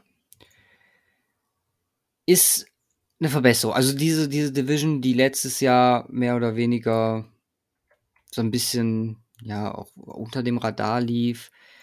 Ich weiß nicht, also ich glaube, die Jaguars tun der Division sowas von gut und fangen hier einiges ab, was, was die Texans ja vermissen lassen. Die anderen beiden sind zwei solide Teams mit Playoff-Ambitionen, die ich auch in naher Zukunft nicht sehe, dass da dass dann Einschnitt kommt, aber die werden sich langfristig, wenn die Jaguars das so weitermachen und äh, Meyer sein, seine Philosophie etabliert bekommt, werden die sich äh, umsehen müssen, weil da kommt jemand. Mit mhm. viel Potenzial. Und Texan tut einfach nur weh. Das ist. Das ist hart. Das also, ist hart. das ist hart. Also, ich, ich, ich habe jetzt, ich, ich mache das, Gott sei Dank mache ich so, also in Anführungsstrichen. Ähm, ich habe das, äh, ich nutze meine alte Tabelle und trage da die neuen Noten nach für, äh, nach, für nach ein, nach, nach, äh, oder nachdem wir dann in der Folge durchgegangen sind. Und aktuell ähm, und mein, die Jets hatte ich ja letztes Jahr schon richtig bescheiden bewertet. Ne? 4,85 hatten die. Und dieses Jahr die Texans sind noch mal da drunter. Mhm. Mit 4,73. Und danach geht's, ging's, geht's erst bei 5,25 wieder weiter. Also es ist schon abgeschlagen. Ne? Und so wie die Jets eigentlich hätten letzter werden müssen. Diese Saison. Mhm. Sie haben es ja selber verkackt, den Lawrence Pick. Ähm, so werden es die Texans nächstes Jahr auch. Also Texans werden Number One oder Number Two. 100 Prozent. außer außer durch irgendein Wunder spielt Watson doch. Dann haben wir natürlich eine andere Problematik, aber. Ja, gut, dann äh, wir können das Spielchen ja mal eben machen. Ich meine, trag mal eine 9-5. Also, die würde ich jetzt eintragen. Ja, hätte ich auch. Bei den Texans. Dann äh, bist du auf einmal beim Rosterwert von 6, 3-1. Oh. Bist besser als die Jaguars. Was aber auch gerechtfertigt ist, wie gesagt. Schauen ich bin noch nicht besser als die Jaguars. Also zumindest was Roster an sich angeht. Ja, was Roster an sich angeht, insgesamt aber trotzdem nicht. Aber wir landen knappe vier Stellen höher. Ja. Also das ist 40 Stellen höher. Gut, gut. 3,5 schnell wieder runter. So, ja, dann. AFC South. Genau, AFC South. Nächste Woche AFC North. AFC North, ne? Hatte ja. ich auch so im Dingens. Perfekt. Und ja, ab da gucken wir dann mal weiter. Irgendwann kommt dann auch Folge denn schon? Oh, 200. die Steelers. Steelers dürften schlechter werden. Oh, Steelers- Steelers nächste- nächste Ravens Woche. ist sehr interessant, da bin ich echt gespannt. Ravens ist fast das Spannendste. Nee, ich bin auf Steelers am meisten gespannt, wie sehr hoch du die hast und wie sehr niedrig ich die durch Ben runterziehe. Das, das könnte mal für, für einen Unterschied sorgen. Obwohl relativ, ja. Wir werden sehen. Wir werden sehen. Ravens 5,5 Wide Receiver letztes Jahr geratet. Das dürfte sich verbessern. Gehe ich auch von aus. Interessant. Ah ja, das wird eine geile Division. Ah ja, wir entlassen euch jetzt in die kommende Woche. Zweieinhalb Stunden habt ihr uns auf den Ohren gehabt, nachdem ihr das Genau. jetzt gehört habt. Wünschen euch eine wunderschöne Woche und hören uns in der nächsten. Macht's gut und haut rein. Peace.